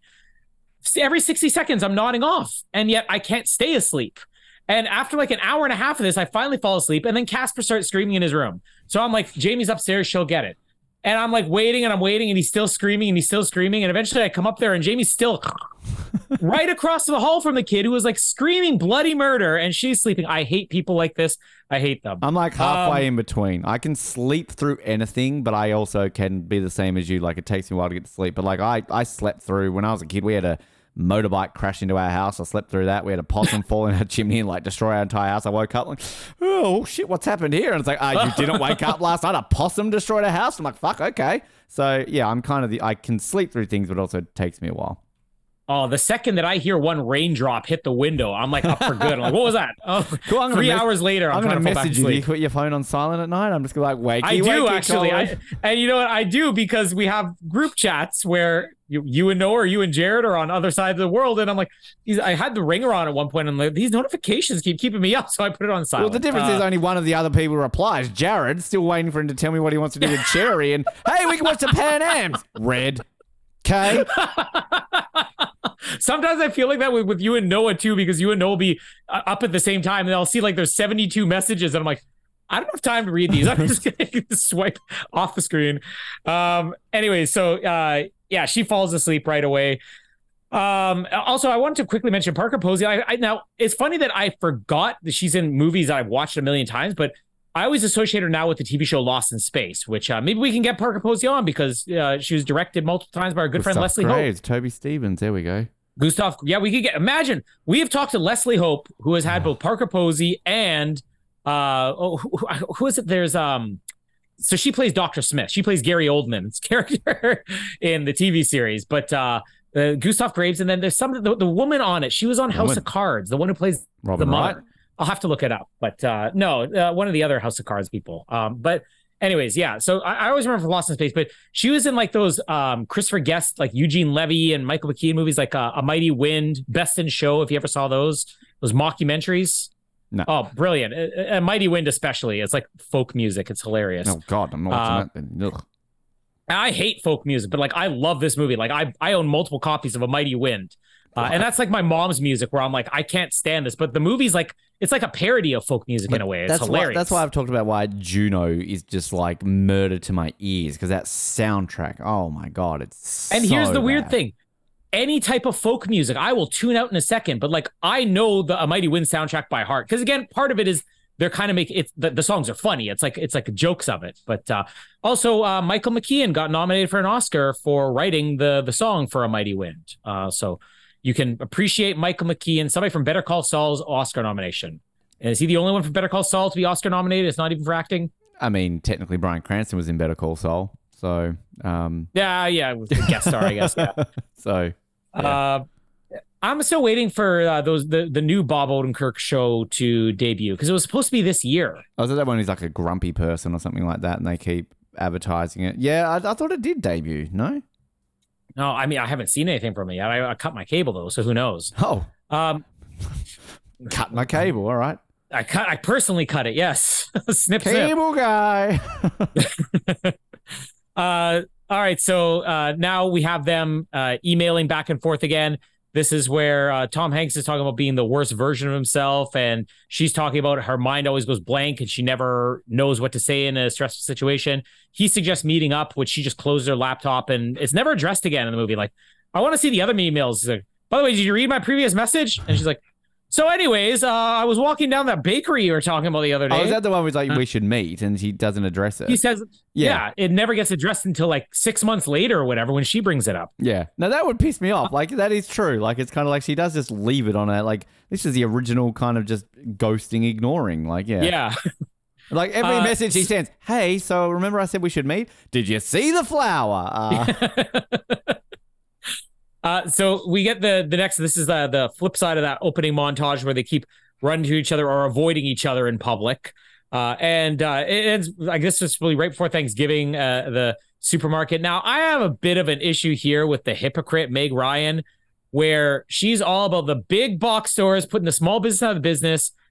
Why is she shopping at Costco right now? Like this lineup is not 90 people long. it's Zabar's. I know it's not Costco, but it is like the size of Costco. This is like big super supermarket. Uh, I mean, Zabar's is not really. It's kind of just like a. Uh, it's a chain. Oh, you've it's, been there. It's yeah, it is a real store. It's. I mean, okay, it's the it's, Fox. It's, a Fox it's, Books it's at a least. chain, but it's not Walmart. Like it's sort of it's in the middle between. It's kind of like we in Australia we're we're dominated by two big grocery stores, and then you've kind of got your independent grocers, which are like shop independent. So you go to like these little ones called IGA. So I'd say Zabar's. Oh, yeah, we had IJs back in the yeah, day. Zabar's. is- I mean, it's trendy. Zabar's. You see people walking around with their like tote Zabar's bags. It's a bit like upmarkety, trendy chain. So yeah, But like like Fox Books, right? Mm. Fox Books is not Barnes and Noble. You know, it's it's a chain.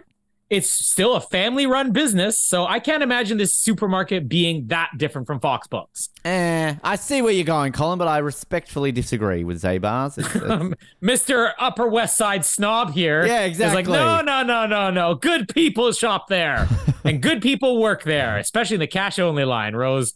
Uh, now, Rose is one of the best like minor characters in this movie.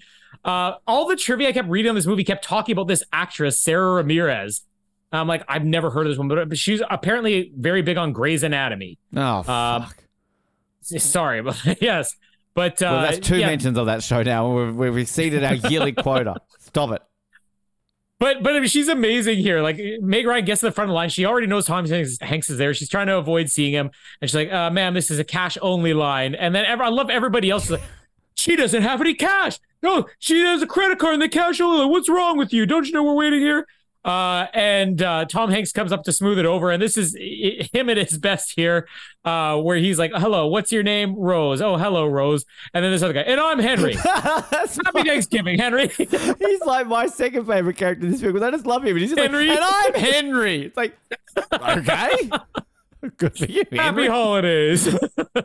and then he moves Rose here. He's like, Happy Thanksgiving, Rose. Why don't you say Happy Thanksgiving back? Happy Thanksgiving back. uh, knock, knock. Who's there? Orange. Orange who? Orange, you give it, give us a break and swipe this card for her. And then this lady gets all smiley and everything, and then he moves on. And then as soon as he moves on, Megan's like, "I'm very sorry about this." She just gives like the dirtiest look. This is one of the best my scenes in the whole back? movie. Yeah. uh, I, I just love even all the background characters. She has no cash. So obnoxious.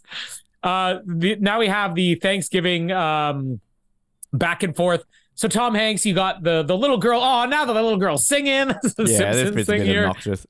tomorrow. Oh, this is horrible.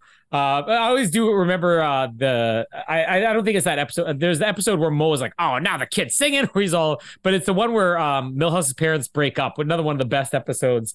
Where uh, as they're fighting, Marge is like, "Lisa, come sing us a song." She goes, "You're a Randolph," just randomly singing show tunes. Uh, but uh, here's where you have uh, Tom Hanks's mother-in-law or mother-in-law, mother, stepmother, stepmother. That's right. Uh, putting her hand on his leg, and he's just all right, and getting up here. Uh, and of course, the nanny sitting next to her. So if he hadn't rejected her, she might not have run off with the nanny. Um, she still ended her marriage. Uh, and then on the flip side, you have the sing along at uh, Meg Ryan's Thanksgiving with all of her coworkers and Reiko Aylesworth, Hey, uh, she is. Michelle Dessler. here. Tony is not happy that she's with Steve Zahn right now.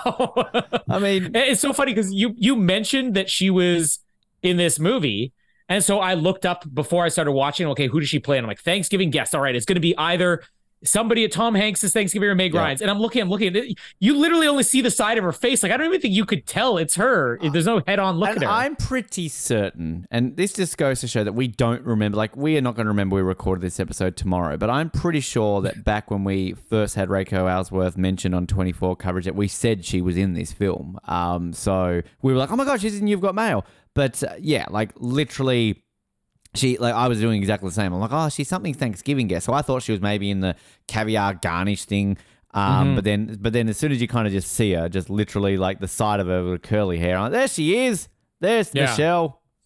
Oh, You can almost hear her singing in the background. Um, but th- this is another one of my favorite Greg Kinnear moments where tone deaf Greg Kinnear is the horn, the horn sounds, the Is- horn is forlorn. Is this like? Do you do the, like in Canada? Like this is one of these American movie TV things that you see in certain bits that uh. like it's a Thanksgiving Christmas thing. Let's get around the piano and sing. Like obviously, this is probably more of an older tradition that some people still do. But like, I have never in my life known a family in this country to hey, it's Thanksgiving. Let's all get around and sing. Like I, I don't know if this is an I- American thing or.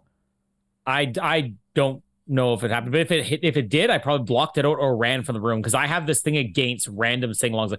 To me, the most obnoxious thing anybody can do is let's say you're at a barbecue or at you know dinner at somebody's house or something like that, and somebody just randomly pulls out a guitar and starts playing. Like I'm like, put the guitar away, you pretentious douchebag. I, I experience. I yeah. I mean, I'm with you, but I did actually experience that with T Bird when I was uh, stayed with T Bird one time. oh, you mentioned that. Yeah, I'm sorry. sudden- T-Bird can do it. Glenn, her husband, and her son just got guitars out, and they started singing on the deck. And then she's got a freaking tambourine, and Dan, land, land, land, land. I'm just sitting there going, "Hey, this is kind of weird, but I'm into it." Um, I, you haven't. certain people can get away with it. T-Bird her husband, you can do anything you want. You, you haven't heard it yet because I only recorded it the other day, but I did actually uh, get to sing a duet with an Olympian the other day. A bit, sang a bit of "We Are Oh. the World" by Michael Jackson. Wait, it wasn't a meatloaf song? No, it was missed we- opportunity. It's "We Are the World" by Michael Jackson. So um, I've sung a du- I've sung Michael Jackson with an Olympian. So there you go. Uh, so after this, uh, we have Meg Ryan uh, walking down the street, and she sees that same author who was so outraged that she was going to be out of That's business. not Meg Ryan. It's a grandma.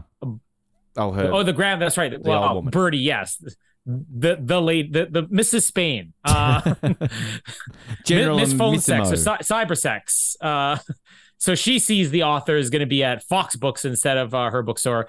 Uh, and this is where Meg Ryan is emailing, ask, asking for help or whatever. And uh, Tom Hanks just instantly pops up and instant messages her.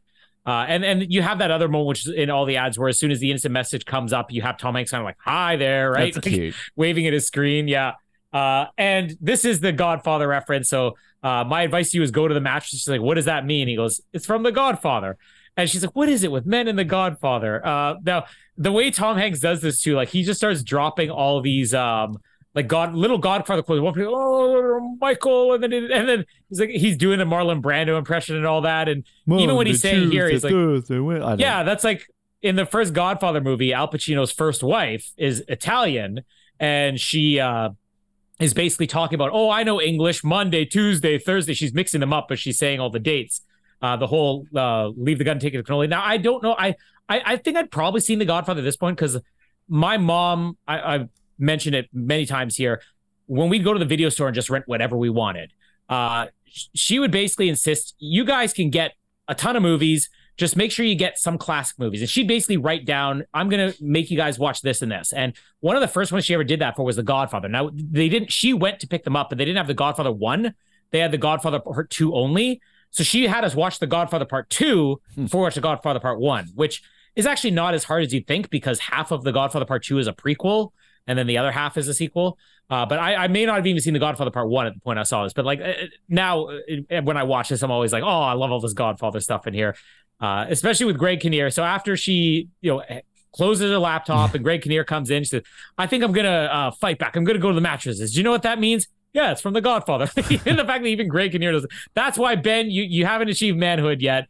You're not even at Greg Kinnear level. You haven't seen The Godfather. it's it's honestly like I was talking about this somebody the other day. It's it, I mean there is this point where I do want to just watch these movies that I should have, but there's you can get I- like I've got a scratch travel map, right? You scratch where you've been in the world, but there's that mm-hmm. one where you can get like the movie posters, and it's maybe the I don't know if it's a thousand and one movies before you die, or it's like the hundred highest rated one of those. movies on IMDb. Yeah, and you scratch it off. So like.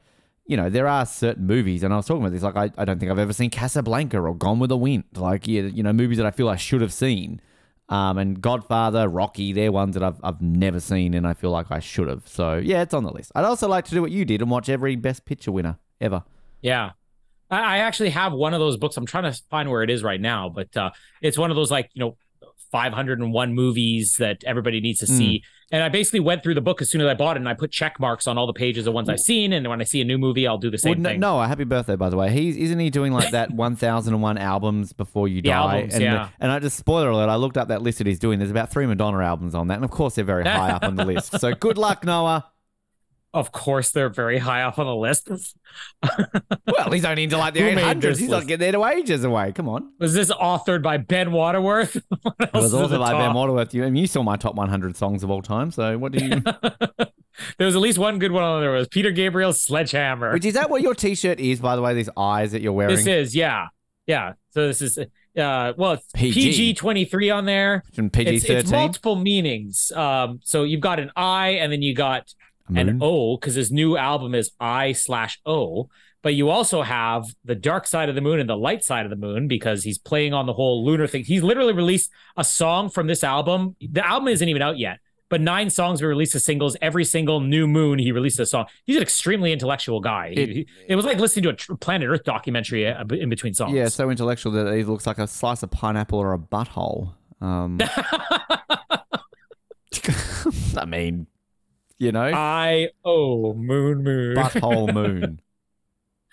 Uh, anyways, where were we here in the movie? Um, yeah, the, the the Godfather. We're gonna go to the mattresses, and then even the music that's playing here. It's it's uh, it's it's basically like from the Godfather Part Two. There's a, a hilarious scene where there uh, there's a band playing like an opening party that they have. And somebody's coming and complaining that none of them are Italian. They need to play some Italian music. So he starts like trying to coach them on Italian music. Bum bum bum bum bum bum bum bum bum bum bum bum. And he starts humming stuff like da da da da da da da. And it, it results in the band going into Pop Goes the Weasel because that's what they think that he was humming. Uh, but this this music is Great almost song. identical, like the, the Godfather 2, like da da. And you have Meg Ryan like doing the punching and kicking in the background, which is just Ah, hilarious. That, that that that's one thing that has always irked me. I think that's a bit cheesy. Oh, you I don't like that? I don't. I just. I just I don't love that like it. I just that always kind of has always irked me. Her doing that. I don't know why. Oh, it's hilarious. Uh, so you have uh, a lot of people in the store. You got the media there. You got all these protests going on. Uh, you uh, have Tom Hanks now watching the news footage and talking about this. Uh, this is that line uh, where he he refers to as a pill in the movie. Always on uh, the and clips. yeah, the, yeah, exactly. W- one of the lines that I think everybody kind of knows. Oh, but she's a pill.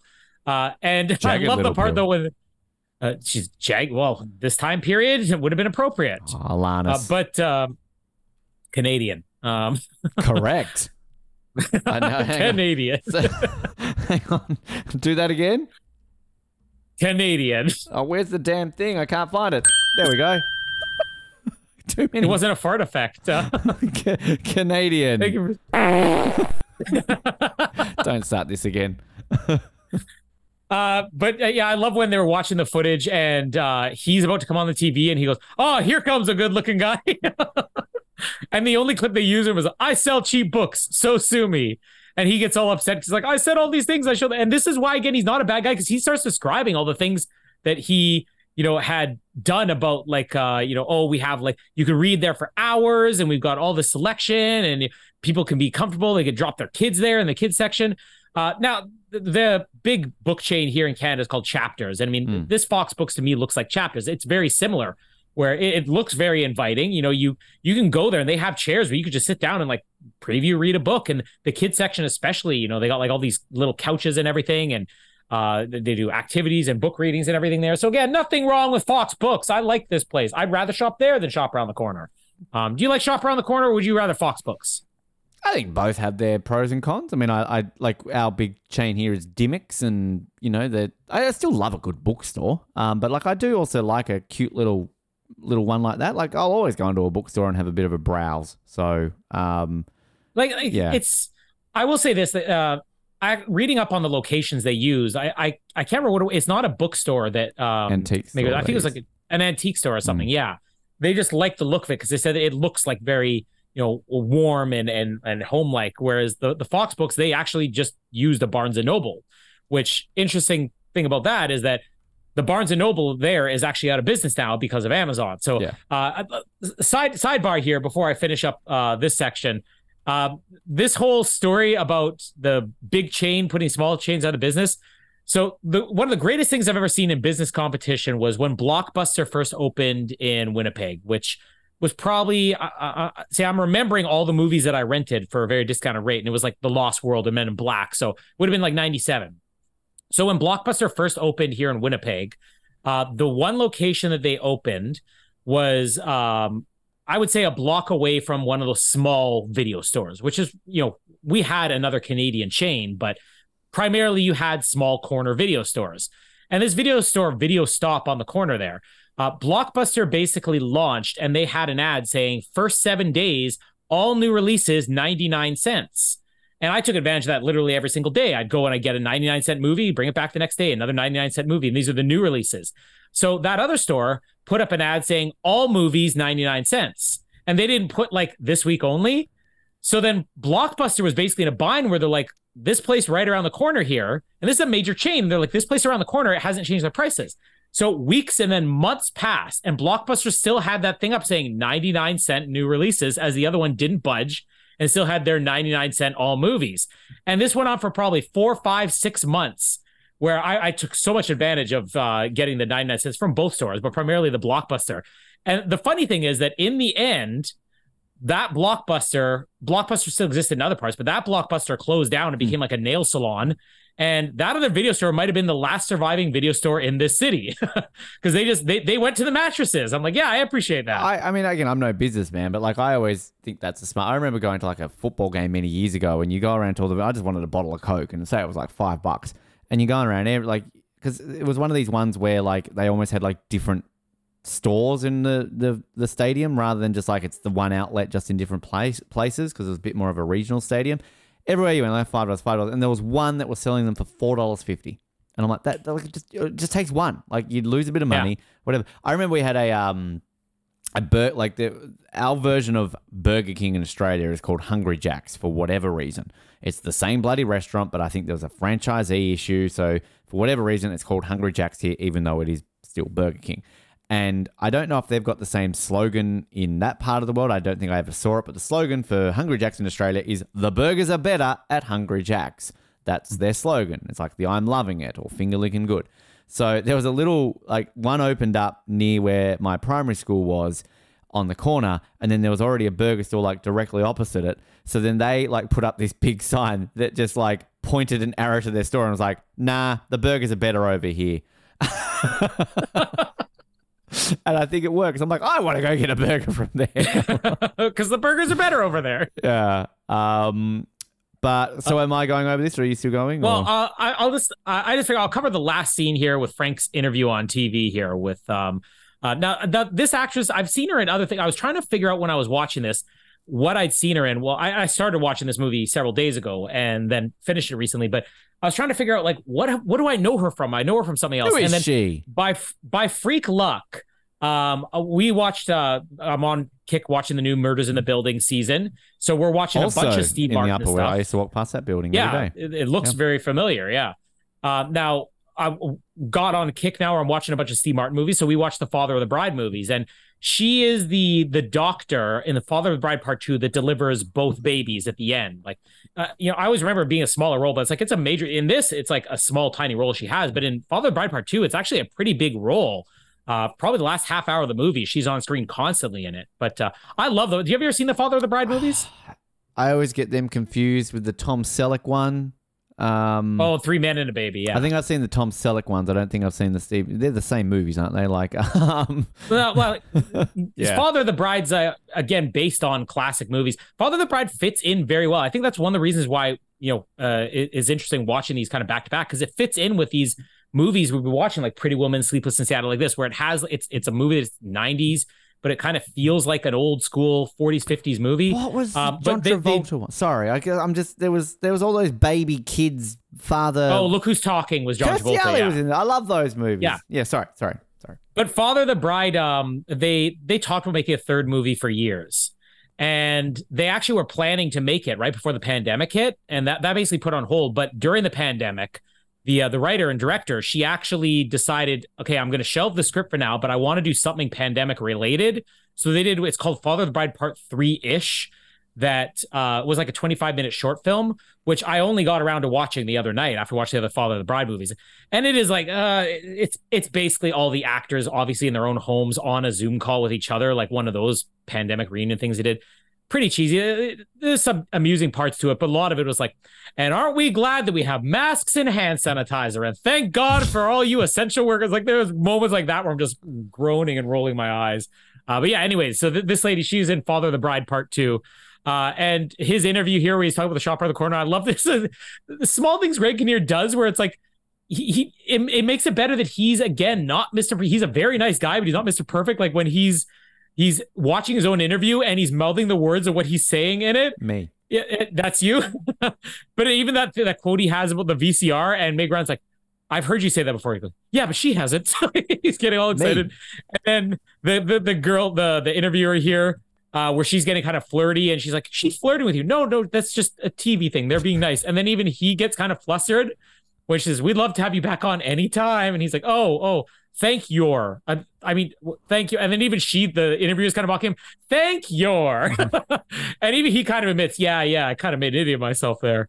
Uh, that is, it's a really fun scene. It's, it's, it's important to set up later on because, again, I think the audience at this point, they kind of already realize that these couples aren't meant for each other. Mm. Uh, but the funny thing is, Jamie actually said the same thing. And I remember having the same impression when I watched it the first time.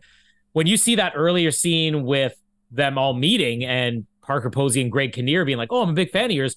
I think immediately when I saw that, I assumed, oh, so they're going to get together again in, in Mm. the end. And then it's going to be Tom Hanks and Meg Ryan freeing up. But them doing something slightly different, I think I like a little bit better now. Yeah, I, I always had that memory that, like, in the scene when they break up, that when she's like, oh, is it that, you know, Parker Posey or whatever it is? Let's, you know, the character's name.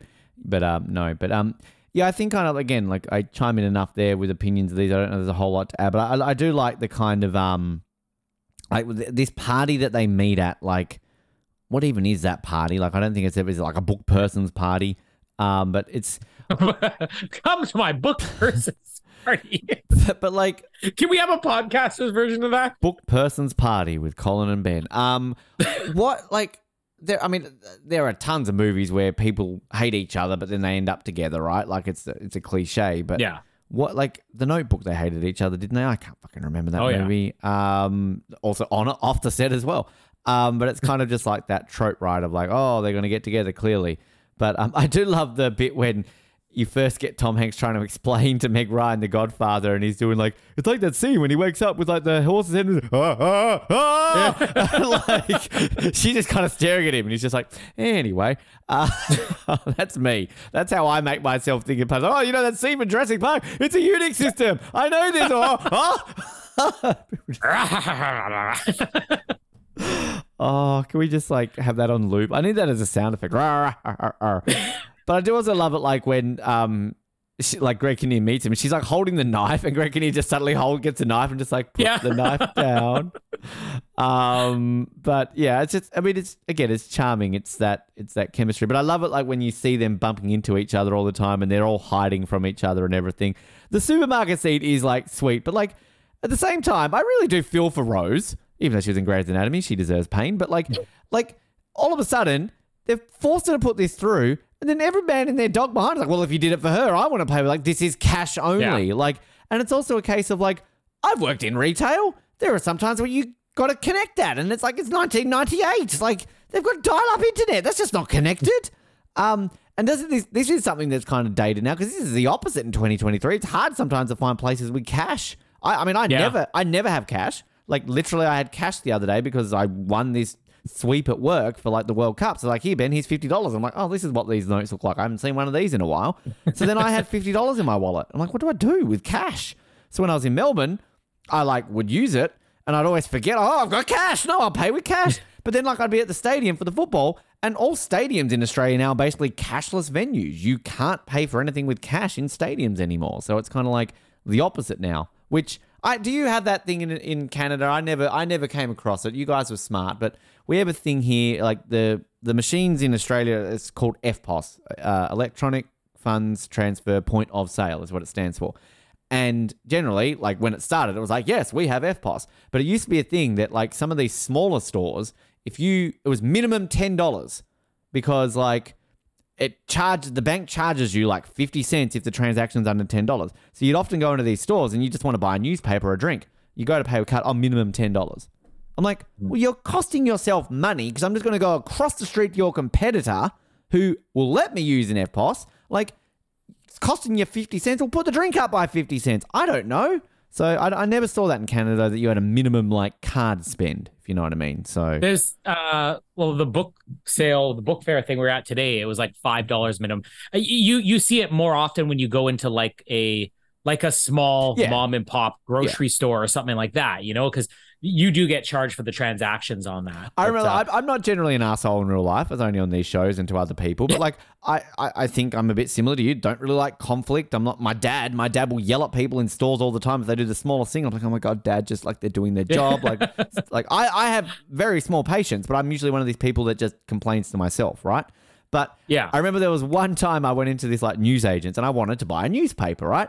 So I do, do, do grab the newspaper on the counter and it's sort of I go to pay with card. Oh, minimum five dollars, and I'm like, oh, okay, well I don't want it then. So I just walked off, I go to walk off and left it on the counter, right? And he turns around and goes, oh, well you could have taken and put it back.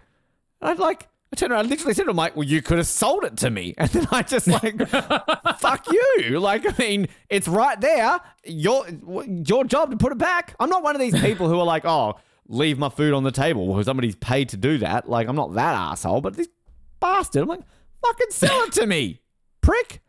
Don't shop at that news. If you're, if you're listening in Hobart and Tasmania, Glenorchy, do not go to the Glenorchy Central News Agency. He's an asshole. There you go. I love our one listener. Oh, I'm not going to do that, Ben. Thanks for the heads up. I was going to go buy a magazine today, but no, I'm going to Northgate instead. Um, but I, I love like the bit when they're protesting outside the store. And like Tom Hanks is kind of like going, what are they saying? Two, four, six, eight. We want you to go. Oh, it's kind of catchy. Uh, and I also love like, yeah, I don't like Meg Ryan doing the shadow boxing, but I love like Greg Kinnear when the woman's like reading the article back, and he's just like, "Do you like it? Is it good? Like, do you? I really Yeah. like that line. Like, again, that's me. That is so me. Like, if somebody's listening to my podcast, this is that bit where I said that funny joke about not shopping at the news agency. do you like it? Do you think it's funny? Um, but yeah, like this, the interior of this bookstore is nice. Like, I love the the um the Statue of Liberty, reading the book, and like, yeah, these places where you can go and sit in and have like cafe. There was um, I remember there was a we've got a Kmart in Australia, a chain called Kmart. You had that too, obviously. It's different, owned Yeah, by different used to, people. yeah. Kmart in Australia is very trendy. It's very hip, whereas like it's the opposite in America and Canada. I realize that. But I remember like back in the day, our Kmart stores, the two things I always wanted, because it was a rare thing that I would shop in Kmart. But like the two things I always wanted, every time I went into this Kmart, they had little kids' trolleys, like little mini trolleys that little kiddies could like walk around and push the little trolleys. But you always had to put like a dollar coin in there. And my mum and dad were like, no, that's expensive. I'm not doing that. like, fuck you, parents. Uh, but they would always have a little cafe in the back of a Kmart, like with cool food. But no, we never ate in Kmart cafe. Like, you know, like things that you, uh, as a little kid, you wanted to do, but your parents wouldn't let you do. Kmart existed here, but I mean the Canadian version, which was probably bigger, was called Zellers, and Zellers closed, uh, I think 2012. Uh, but it's one of these things where it's made this comeback where they they're, they're doing pop up stores as Zellers. So I think it's like in in the the Bay, which is like the big Mm. Canadian department store. The Bay, they they dedicate the entire upper level to Zellers, where it, it basically looks like an old Zellers. They're selling Zellers only merchandise. And Zeller's had that little cafe thing, and they've actually got one of those pop up restaurants inside the pop up Zeller's, which is really cool. Does it- I can't eat anything there, but it's it's, it's nostalgic. But the Bay has cafe because I know like at one of our versions of the Bay, and we've got two, but one of them is called like Myer, kind of like that up and upmarket department Yeah. store. And Myer, I know here like in in Sydney and the one in Melbourne the other day, like you go up to like level four and there's like a little cafe and it's quite Mhm. fancy. So um, I think I saw one of them in the Bay one time, maybe. Don't know. yeah, Like, the, the bay is like seven floors. And I oh, think the one the ones I've been to is like in the basement or whatever. The basement's like the bargain basement. That's the, the section I'd go to because everything else at the bay is like shopping at shop around the corner. it's like seventy dollars I bought socks. I remember I bought a um like a really nice winter coat from the Bay, and it might have cost me like two hundred dollars, Oh, yeah. but it was worth it. But I just I just remember the uh, very um, exuberant shopkeeper that was selling us, but he was so immaculately dressed and just so like just stereotypical like male shop assistant. And I'm like, I like you. You're you're I want to be your friend. Not in that way, um, but I would have. He was an attractive man. Um, anyway, so yes, uh, I like the gym bit. Um, and again, the oh, ripping into journalists. Oh, I said more than that. That's all they edited. I'm like, that's what you do. Like, I mean, if you're going to say a line of, I sell cheap books, so sue me, like, I'm a smart enough journalist to know, well, there's your quote. Like, I mean, like, literally, he could have been like, oh, I could stand here and say, oh, I sell cheap books, so sue me. But I'm not that type of man. Journalists are going to pick that part because you said it. And if you, You- ring up and you- complain, I'm like, sorry, you said it. Um, you took it out of context. You know how I know that's you know how I know that's true? That's because you already heard me on this episode saying comedy gold from Ben Waterworth. so that is my equivalent of I sell cheap books. So like at the end of the day, I get the it's taken out of context line, but you still fucking said it. All right? Like Yeah. I'm sorry. Like if you are that, that's why people have media training now because they know not to say lines. and that's I, I've literally interviewed politicians before where their media person will sit there and record the conversation as well because they're like, "Oh, you're a journalist. You're going to take Back this out of context." I the, the guy who is now the prime minister of New Zealand. When I was in New Zealand and I did a story on him when he was the police minister, I took a quote that he said in a radio interview, not out of context. In the context, I can't remember what it was, but it was completely in context. For a week, I had his media team demanding a retraction, demanding that we. I was like, "What do we do?" I went to my editor. I'm like, "Well, he didn't say anything wrong. Like, you did the right thing." So we published something on like page 33 in the bottom right hand corner that said, "We are sorry that he took it out of context, but we correct. Um, we apologize if he was offended for something that we did correctly." Like it was a real dig at him, and now he's like the prime minister. So shut up, Stephen Hipkins, There's, whatever your uh, name is. the the this fundraiser that I'm doing right now for this charity organization that um uh, Casper was involved with, the twins are involved with now for like autistic kids. And I'm doing this fundraising, and I, they've been huge over the last year. Like they let us do the puck drop for a moose game. Uh, they actually wrote an article on um, their website, which is like Casper Story, and they interviewed me for anything. And I, I mean, it was basically like a 10 minute phone conversation, you know, asking me questions and stuff like that. And then I'm waiting, waiting for the interview to come on. I'm like, what did I say? Did I say anything to get taken out of context? I was all worried about it. I mean, not from watching this movie, just in general. You're like, oh, oh wait, I said that. Are they going to make sure to put that in the right context? Yeah, you. It, it's kind of nerve wracking if you ever, Well, ever get interviewed, worrying what Yeah, they like- might say. I mean, I remember back in the day when the whole Hobart Olympic bid was a thing, you know, and it was starting to get a bit too serious for our boots. But like, you know, there would always be a line that I would like. I'd be talking about like, oh, this is real, this is real, and then I'd always have that line of like, yeah, I realize people will take it as a joke, or it started off as a joke, so everybody would always run with that line. Like it was just like, oh, it's a joke. I was like, oh, yeah, all right, fair enough. Like I said it, like whatever. Like it just anyway. Um, but. Yeah, like I, I, I like kind of just I love and you actually you pay attention. There's like a gym user in the background who's obviously like watching this and realizes who this is. She's like looking like, oh, look at this asshole. Um, and what is what does uh, Meg Ryan say? Like, I met Joe Fox and he's blah blah blah. And when he falls off the treadmill, uh, which I think is kind of funny. Um, but yeah, Dave Chappelle, he's in Silver Linings Playbook, isn't he as well? No, No, Chris Tucker's in that. no, Um, what- what- no, he's in um, A Star Is Born. Another Bradley Cooper. was he in A Star Is Born? Yeah, he was Bradley Cooper's friend in A Star Is Born. I knew he was like in another dramatic, like this isn't a dramatic role, but I knew he was in like a Bradley Cooper movie with a Bradley Cooper's friend. And that wasn't me being racist because Chris Tucker is also African American. it was more of a which Bradley Cooper movie is Dave Chappelle his friend? And I got the wrong one. Sorry. You are correct. Thank you. Uh, See, was- not being racist. See, I'm trying to like Dave Chappelle's more well known for his TV show and his stand up and everything, but I'm like, how many movies has he been in? Th- There's a movie he did with Martin Lawrence, Blue Streak. Did you ever see that one? No. Yeah, that one, that was a good one. I just- Uh, but yeah, he he really hasn't done that many movies. I remember because I know in Nutty Professor, he's the um, stand up who kind of like offends Eddie Murphy when he's like really fat when he's with Jada Pinkett Smith. And then he goes back when he's Buddy Love and he like, he um he Hmm. like breaks his hand. Like loving you is easy because you're beautiful. Do do do do, and he squeezes Dave Chappelle's hand. He's like, oh, what are we doing, Nutty Professor? Um, Oh, can we also do Con Air if we do a Dave Chappelle month? is Dave Chappelle in Con Air? Yeah, so, yeah. he- it's funny that he really hasn't done that many movies, but like the movies he's done, some pretty memorable ones. Is this like that period of the 90s when you realize Owen Wilson used to be in like serious movies? That he was in like Anaconda and he was like in The Cable Guy, like but as a serious Yeah. role. Like it's it's and even um even Vince Vaughn, like when we did Lost World, like it's one of these Mm-hmm. ones where you realize that there are these actors who actually kind of used to be dramatic actors before they really found their niche of comedy. Um, Mm-hmm. Anaconda, I know you hate Anaconda, but that's a movie we need to do. Um, yeah, I, I, I think I've covered all the things I need to say. Uh, I can basically go to the end of the movie from this point. Do so uh, starts. They they're gonna have a proper meetup now. Now she's like, "Hey, maybe we should meet up," and he's like, "I remember saying that back in November. Thank you for bringing it up now in March." I've moved on Uh, to Shop Girl 3. uh, but as uh, Tom Hanks is on his way there, he's telling Dave Chappelle about, oh, she's gonna, you know, I'm gonna recognize her because she has a book, and it's like, oh, and it's gonna have a flower, and like it's kind of a cliche thing, and he's making fun of it. Now, this is the first time that either of them really acknowledge. I think Meg Ryan kind of had something earlier on where she was talking to like all of her other, you know, bookshop friends or whatever, or coworkers. But I mean, this is the first time Tom Hanks even acknowledges that he would have any interest uh, outside of just being a friendly thing. This is the Mm. first time he acknowledges anything like that. Uh, and the way he acknowledges this is it's one of my favorite lines in this movie where he's saying, if this woman turns out to be, you know, uh, as uh, half of as attractive as a mailbox, I'd be crazy not to marry her.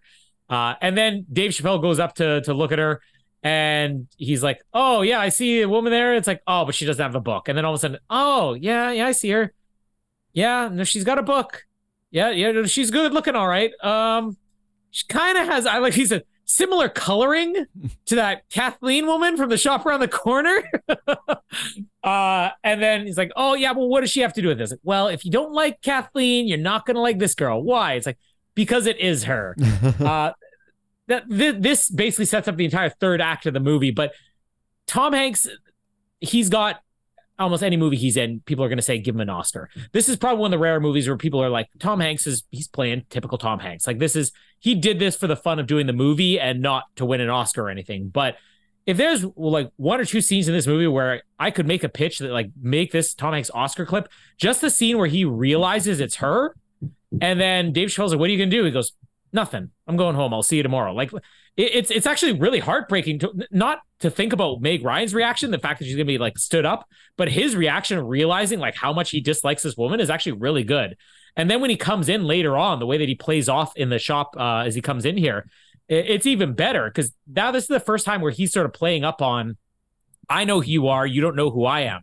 Later in the movie, it's gonna become a joke to him, but here he's basically testing the waters. He's like, I'm gonna give her a second shot, but we'll see how this goes. And she turns out this is almost just a bad luck that this is the one time that she turns out to be very outspoken and able to say mean things. And he has that great line where she says something. He says, you know, uh, it uh, was you know halfway between uh, poetry and meanness. And then she's like, hey, hey, and he's like, hey, I'm paying you a compliment or whatever. Uh, she starts making fun of him about the whole just Joe thing. Is oh, it's like a cocktail waitress. Like I'm Kimberly or Janice. Don't they know you're supposed to have a last name? Uh, we have a whole generation of cocktail waitresses with one name, and he goes, "Hey, I'm not a cocktail waitress." Uh, the the one part where she uh, basically, and I, I feel like this is one part that the movie could have used a little bit of tweaking, tweaking, and a word that's going to come up later, where uh, the the meanest thing she says to him is says, "You're just a suit." And that's where he gets like really crushed and hurt. He goes, Well, that's my cue. And he gets up and walks out. Like it's played brilliantly. Like, again, that's one of those moments where it's like, this is two time Academy Award winner Tom Hanks, you know, at his best in a movie that is just cheap. I, I sell cheap rom coms. That's what Mm. this movie is. But the way that like he has that look on his face is good. But like the line, you're just a suit. I'm like, that's not nearly as mean as what she said earlier about, Mm. you know, uh, everything else. So I don't know. That's maybe one uh, slight criticism of how this movie. Um, the next morning, though, when he's talking to Dave Chappelle and he's like, "Okay, so did you go back? Yeah, and how did it go?" It's like, "Yeah, she was, you know, just as horrible as I expected." And then Meg Ryan coming in saying she, uh, she keeps saying I didn't get stood up, he didn't show up, and I love that every single person is like, so he stood you up, huh? Uh, but this is probably my favorite uh, scene of the entire movie, where uh, they're saying, "Oh, well, maybe he was in like a." Uh, you know, an accident and uh, the, the subway accident or something. He's got his arm stuck in the the, the, the doors or whatever, uh, and he was trying to help the poor helpless old woman. And Steve Zahn just keeps looking at this newspaper. Uh, uh, guys, and all of a sudden he shows it's like rooftop killer uh, has been caught. He goes, he was grabbed two blocks from the cafe where you were supposed to meet him. And then it's a line that he has where he's like, "You could be dead." so serious. I, I, just love that. I, I like. And the- then to follow that up, where it's like he couldn't be the rooftop killer, and you got the other the other coworker was like, "Don't you remember when you said the Frank could have been the Unabomber?" I, but I like the bit where she's like, and he couldn't make a phone call because he had to call his lawyer. Like, I mean, yes, because that's the one reason you'd be concerned. But you know, it's funny that it's it's done as a joke, but it's like I was watching this time, like that actually makes sense. If I were if I were to you know know somebody, if Ben were to be saying, "Oh yeah, I've got some meeting with some girl," uh, and then it's like, "Yeah, she didn't show up," and I'm looking and I'm like, "Wait, the rooftop killer was arrested two blocks from there." I'm gonna at least start thinking maybe she was the rooftop killer. Um, I might also think that Ben's ex might have been the Unabomber. she did play the ukulele. You know how I feel about ukulele. So Unabomber, ukulele, two things go together. But it, this is like that that line that was like, "You could be dead," and then the whole don't you remember when Frank could be the Unabomber? Uh, it just cracks me up so much. Um, so uh, after this, we have uh, uh, Tom Hanks trying to write his excuse. I was detained. Uh, uh, I was uh, what is it where he says I was trapped on the 38th floor and the power went out. Now I'm i always remember this wrong. Vancouver. Vancouver, yeah. that got like a huge laugh here because like it's not like nowadays where I mean Canada's mentioned everything, but like back in 1998 to be watching a Hollywood movie and they're mentioning a Canadian city, like it got like a massive laugh in the theater. Uh, but uh, the the part where he's writing the whole elaborate thing, I always misremember that that he because he talks about the power going out in the building and him being trapped on the floor. I always misremember it is that he said that he was trapped in an elevator and the power went out. And I'm like, oh, so like self fulfilling prophecy actually gets trapped in an elevator, but that's not it at all. He's it's slightly similar but different. But that one part, like this has to be Tom Hanks improv where he's hitting delete yeah, key over and over I again, over that. again. Doing and he's sort of trying to look at the dog and it's like, oh, I love uh, and dog. in the end, he, uh, Brinkley, uh, uh, in the end, he just says, "Oh, I can't tell you what happened, but I'm very sorry." And this everything. is so dated. I'm just saying this right now. This is so 1998 that if you get stood up at a date and you're like, "Oh, well, I hope you had an excuse. I will never, you know, I will explain to you one day." Okay, let's keep talking. I'm sorry. In 2023, you don't show up. Fuck off. Delete. That, that, that, it, there's not even a. Oh, that was today. nope. Nope. You're gone. Um, but uh, the we find out now that Meg Ryan has decided to close the store, and here comes the one plot hole in the movie. So we follow pretty much all seasons in this movie. It starts in the fall, it goes through Thanksgiving, Christmas. It's into the spring at this point, and when the movie ends, it looks like it's the summer. Um, but right here, we're probably in like the early spring. And when they're at the movie theater, I don't know, did you catch the posters that were up for the theater that Meg Ryan and Greg Kinnear going to? Uh, I did not. No. So you see a post for Deep Impact and The Truman Show. Oh. Obviously, this movie filmed around June, which May, June, when both those movies were out. Uh, but this movie now taking place in the spring, I'm like, it's impossible those movies would still be playing there. Now that's just me as a movie buff. I love that's the plot hole of this movie. Well, they've it gone is, to the yeah, movies, well, and that's wrong. There's, there's no way those movies oh, were still yeah, showing see, eight I months later. I see them now. Yeah. But I wonder, like, which one of those is great? Can you, now they're at, they're at hypocrites again. They're at the big, you know, uh, what do you call it? Um, a chain, a Cineplex chain that they have here uh, in New York City. This is not like a small movie theater. They got everything here. But also, do you see Greg Kinnear's a guy who's going to see the? He's definitely going to the Truman Show and not Deep Impact, right? Yeah, Truman Show. I always get confused with this thing because, like, the bit where your opening line was like, "It's a hot dog and whatever talking." You know, what are you missing? I like it's weird, like how you said you were going to bring up Hugh Jackman and that the other day. For some reason, the other day, I had this line stuck in my head, like because I think when I went to the movies or something, I don't know, and I just for some reason always remember this line of "Oh, it's a hot dog talking," blah blah blah. And the two that I always get confused with, like I know how familiar you are with Scary Movie. When like Yeah. um, Regina, whatever her name is, is in uh, the cinema and she's like on the phone. She's like, "Oh, I've got my friends here. I'm just gonna eat my fried chicken." Like it's just it's you know that. But for some reason, I always thought this line was in a Will and Grace episode where it's like it's a hot dog talking to a thing. What are you missing? Like maybe there is an episode where they do a bit like that, but I always remember it was from this film. Which that is, I've seen. Kinnear. I've seen that. He almost um, looks like Eric McCormack. yeah, I guess she doesn't really look like Debra Messing though. Um, but I and I never saw her on Broadway. Um, but I I always like that is. I think I've, when I've been to the movies in America, they still do a thing like that. We're gonna go to the lobby. Let's all go lobby. yeah, because like, we don't do I- that I used here. to- But yeah, Well, I, I used to like it. We, we have like the main chain here, Cineplex. And then uh, it used to be the smaller chain called Landmark, where it was uh, like more dated looking theaters, like what you would see, you know, in the old days, or yeah, you actually had the lobby. At, the Landmark used to show those. Now Landmark is like more advanced than Cineplex. Not as big, but it's like more advanced. They're the ones with like the reclining, vibrating seats and stuff like that. But I used to always like going to landmark theaters because they'd actually show that every once in a while. like, Let's all go to the lobby.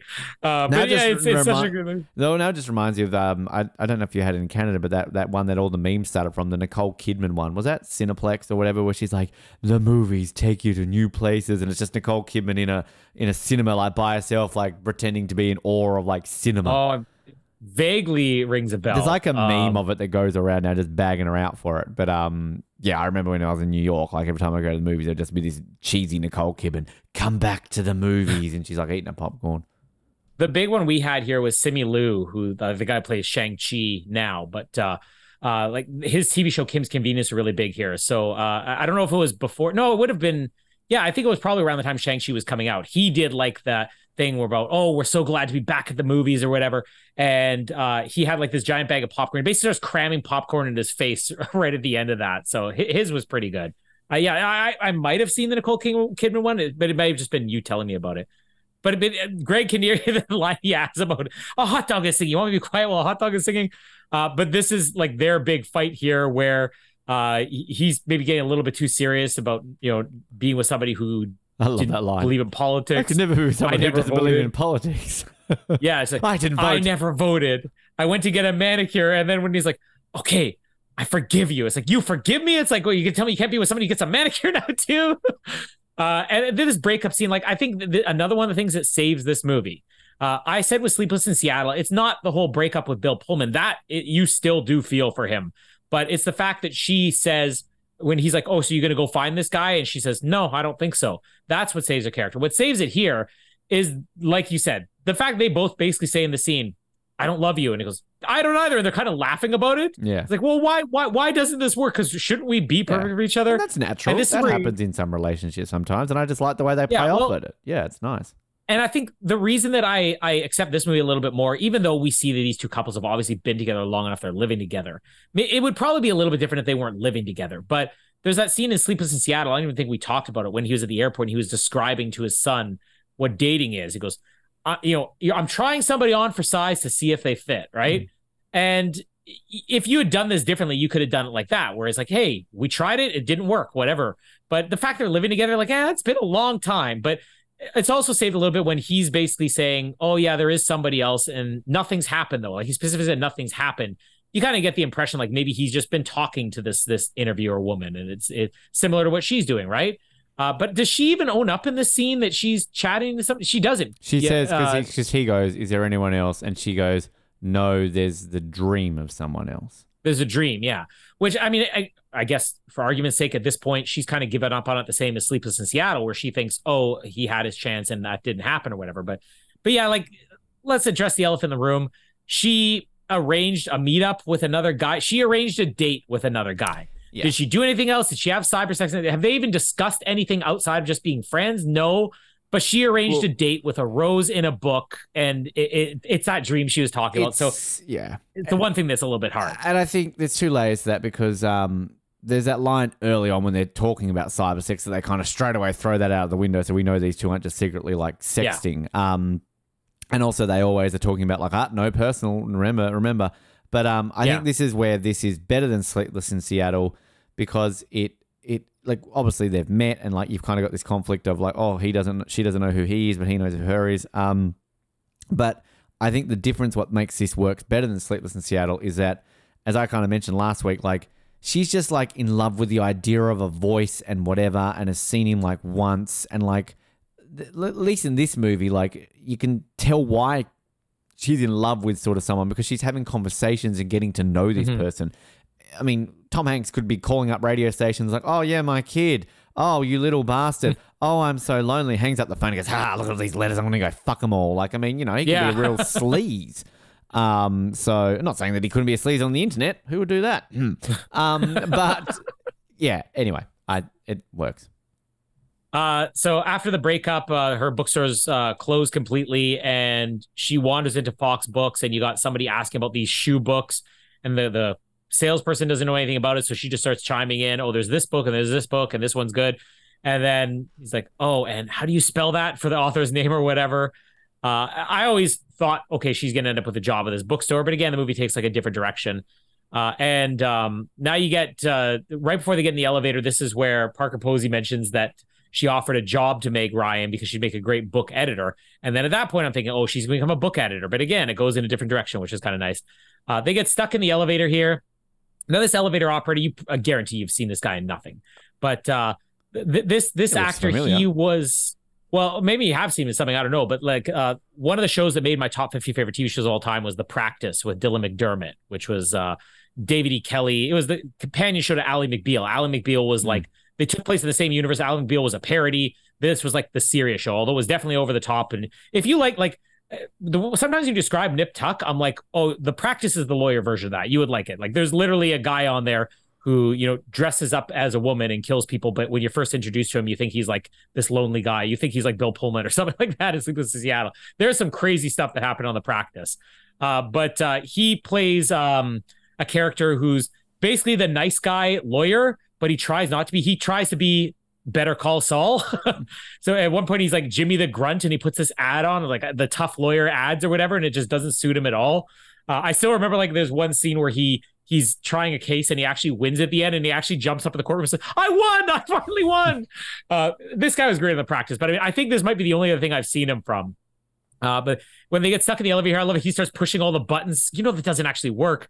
And then Tom Hanks has to take uh, charge here by calling up, and the way that he he has like this very charming condescension when he talks to people, like even with Rose at the the supermarket. But when he's calling up the the I don't know if it's supposed to be the, the lobby guy here, it's like yes, we're stuck in the elevator between these floors.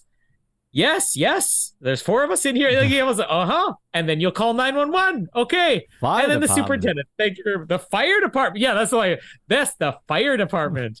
Uh, okay, thank you very much. Uh, I love the elevator guy here where he's like, "Let's all jump up in the air. If we jump up in the air, the elevator think nobody's here. It'll start moving again."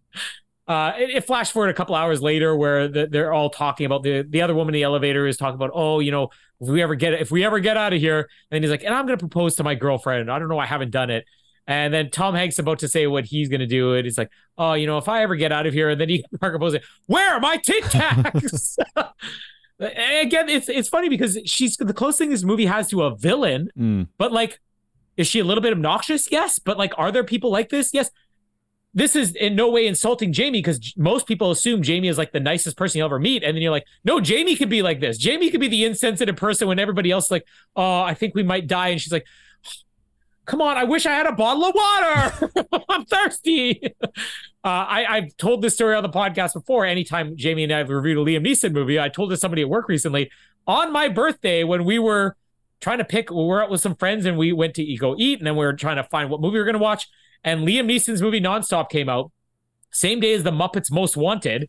And everybody's saying, okay, so what movie should we see? I'm like, ah, I kind of want to see the Liam Neeson movie. Like, well, it's Colin's choice. Which one do you want to see? And James like, let's see the Muppets. I'm like, well, let Colin choose. No joke. In the middle of a restaurant, Jamie crosses her arms, starts stomping her feet, going, Muppets, Muppets, Muppets. like, I guess we're seeing the Muppets. And we see it, and it's like the worst Muppet movie you could imagine. Which is why to this day, every time a Liam Neeson movie comes out, Jamie is obligated to go with me. But Jamie, nicest person in the world, she could be Parker Posey in an elevator. Like uh, it's obnoxious, but like it's still there's something endearing about her, right? Like this, she doesn't have to be all sap. She's just not a sap. She's me. You're Greg Kinnear. I'm Parker Posey. There we go. Oh, when we're going to end up together. Yeah, I mean, like, I, I the thing that I love about this whole sequence is they've been stuck in an LA for two hours, but they're acting like they're gonna, all going to die, which I just think is funny. Like, if I ever get out, Who are we gonna eat first? I'm going to speak to my daughter and I'm going to propose to my girlfriend. Like, it's just funny. But no, she's like, yeah, I, I completely agree with her. Like, I mean, I get it. She's like annoying and whatever, but like, there are just people like that. And like, I Yeah. definitely have very much traits of this, and I'll admit that. Mhm. Um, but it's just, I don't know, she's just fun. I just like her character. You're meant to dis- like it's. We always like the dislikable characters in movies because generally they're the fun. If we're actors, I'd want to play the bad guy. That's the, the most fun he's had. Oh, who wouldn't? Um, so it, it immediately transitions. We didn't even see a breakup scene for them, which I think is actually better that way. Like having two breakups is too much. You just have him writing the email talking about, you know, he had this epiphany, and as soon as he got off the elevator, 10 minutes later, he'd moved out his apartment. He moves on to his boat. Um, and uh, we follow this up with his dad uh, moving on to his boat and explaining about how the the nanny uh, oh, no, this is where they're talking about his wife left him and says, yeah, so I've been here before. You know, I'll live on the boat for a couple weeks. Same thing happened. Well, well, with your mother. Uh, you know, I left her for uh, my nanny. Was that our nanny? Yeah. And then, uh, and then after that, there was the uh, the skating instructor, and uh, well, I left her for whoever. And it's like, yeah, also the nanny. Oh, what a coincidence! and then the conversation ends where he's like, yeah, so uh, you know, she left me. It's like for who? It's like the nanny. it's like really. um, so we get Tom Hanks now as nice guy showing up at Meg Ryan's house, and he's got flowers for her. She's got a cold. She doesn't want him to come up. But I, I love the way that like both of them play this. Like the way that she's flushed is like, I have a really bad cold, and she just keeps talking to nobody as somebody else lets him in the building. And then when he bangs on the door, she's like, ah. Uh, now, for somebody who had a hanky earlier, she just has a whole lot of Kleenex everywhere. Uh, now this grosses wash. me out. Now, what? what The hanky's in the she only wash. has one hanky. You only have one hanky. I have two. How many do you have?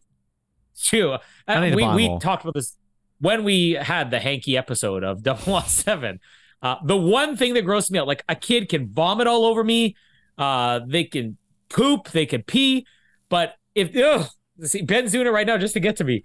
Uh, if somebody has something running out of their nose, like I don't want it to be anywhere near. Jamie be like, "Oh, the kid has a book." Don't don't tell me. Uh, there there are actual times. I think it was recently uh, where I don't know. She was wiping a kid had a runny nose. One of the kids, or they sneezed and something was One dangling. of your kids, Ugh. I hope. Yeah, and, and sh- sh- I think I was just nearby and she was wiping it, and I did that thing like where some, somebody farted, you pull your shirt over your nose, right? And she's like, "Why are you covering your nose? You can't smell it." I'm like, "It just makes me feel better." Okay. I mean, like, it, Uh, it see- does, it does, like, I am a clean person. That sort of stuff does gross me out. But like, when it's my own, like, I, I, I'm not defending my hanky use again to you, Colin Hilding. Well, I'm I'm gonna criticize Meg Ryan here because she's got Kleenex everywhere. Throw it in the garbage, okay? It's disgusting. She's literally got it on, on tables. She's she's grabbing it. She's opening it. Like, wash your hands at least afterwards. Like, who wants to blow their nose and not immediately put it in the garbage? I'm sure there's like, if you she throws in a ball. when when there was like the whole COVID like wash your hand things and everybody like we're being educated washing that that the whole thing I'm like who are people out there who don't wash their hands? Like why is this a thing that we Oh. need to be told? But the one that always amazes me is when I go to a public bathroom for reasons to urinate or poop not just fun. Like I don't know about you, but like sometimes like when you're in like a busy bathroom and like you know you sort of you, you maybe I hate using urinals, but sometimes you got to use them, and then all of a sudden like you go to the bathroom and then like you finish at the same time as someone else, right? And you're Yeah. walking towards do do do I'm going to the bathroom wash my hands. People just walk out. I like I literally want to be like. Wash Ooh. your hands. Yeah. I so many times just want to be like, wash your hands, you dirty bastard. I uh I, I I once worked at a job. I've I've never once take like a lot of sick time. I mean, if I'm if I'm sick, super sick, you know, I'll take sick time. he goes to work. Yeah. But uh, I, I remember one time where uh, I, I was working and uh, somebody went in the bathroom and I you could hear, right? Like they didn't wash their hands. And they were in there long enough where I'm like, that wasn't just like, you know, pull down the was pants and let it free fly, right? Like you could, a guy can do it without holding it, right? But if you're doing number two, you're wiping something, you know? Um, Depends so when he came out and I knew hose, Colin, if you'd have to hose, I mean, but but when this guy came out, I knew that he didn't wash his hands. No joke. I felt so nauseous. that like ten minutes later, I'm like, I, I'm feeling really sick. I got to go home sick. I, I went home sick because somebody didn't wash their hands in the bathroom. Uh, but yeah, it, would be even worse if I saw him blow his nose in his hands and not wash But it. But I'm Ugh. very self conscious. Like, you think it's disgusting, but like, for example, like, like most people, when it's cold, like your nose runs a little bit more, right? You're not sick Yeah. or anything. So, like, Oh. but like 90 percent of the time you're. Canadian, I don't need to tell you, but, but yours freezes, right? That's because it's that cold. But like, but like, there are moments where I say like. I'll be like, I was on a train the other day and it was a bit chilly in the morning. So I got on the train. Of course, I'm sitting on the train and my nose starts running, but it was a very packed train. So I'm like sitting next to people. So, of course, I'm getting the hanky out and dabbing my nose. And then, like, I feel self conscious because I think people like, oh, he's sick. Like, you know, like, oh, it's Yeah. disgusting. But I'm just kind of like, well, I've got a runny nose. I'm not going to be going like this with my wrist. like, I just, I'm very self conscious about it. And I'm, I'm like, don't like having things on my face or like, just like, I'm, yeah. So, like, it may be disgusting, but I do it because I'm self conscious. Otherwise, I just be going on my wrists and stuff like that. It's, oh, that's disgusting. Like kids do. Ugh. But there's also I never had. there are certain people who will just you'll be on the train and they'll just be sitting there oh yeah. and you're just like, what the fuck are you doing?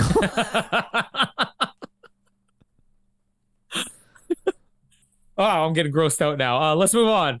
So uh, How does he he's know her basically there address? to. Uh, well, no, because he, he probably got it from uh, Steve Zahn because he even says that's how he knew she was sick. Because Steve Zahn I'm works for sorry, him now. Steve Zahn. Don't give out private addresses. Uh, uh, but I, I actually kind of wonder about that now because Steve Zahn is the one guy that like probably isn't on board with them all. Oh, this is the evil empire. Because there was even another part earlier in the movie where they were all talking about something. He just walks out of the store when they were talking or complaining. And he was the guy. And is he almost mocking them when he's like, "Oh, you might have to move to Brooklyn or whatever"? No, he no, offered. he that's- offers a job. He No, that's he, he moved. that's uh, the, jobs. the, he changed the Miss Congeniality girl when she's like, I have rent control. I don't know. I, if Oh, I yeah. lose my job, I might have to move to Brooklyn. but but like he obviously took a job there, so I, have a feeling that Steve Zahn's probably not as good of a friend. But it's just, it's just that he charming movie trope of like, let's have the random person who I barely know show up. Like, like this is a 2023 lens. Like, we all hate people just showing up to our doors. Although having said that, I've lived in this place for nearly a year. No one's just showed up to my doors. Hello. But like, it's just that kind of thing. Like, oh, like I'm a planner. Like, if you're coming over, I want to know, right? I want to be prepared. But like, it's even just this thing of like, she hates this guy. He's out of business. How does he know we're like stalking him? But she's just kind of like, oh, lol, I'm sick. Ha, ha, ha, how charming. I'm going to get into bed while you sit in my bed. This is a stranger. Stranger danger. Uh, but I actually think I just solved our, our plot hole problem about how he got the address. And it's another thing that dates this movie. There is probably a very short deleted scene somewhere where he's opening up the white pages, scrolling to K, and he's like, there we go, 456 19th Street.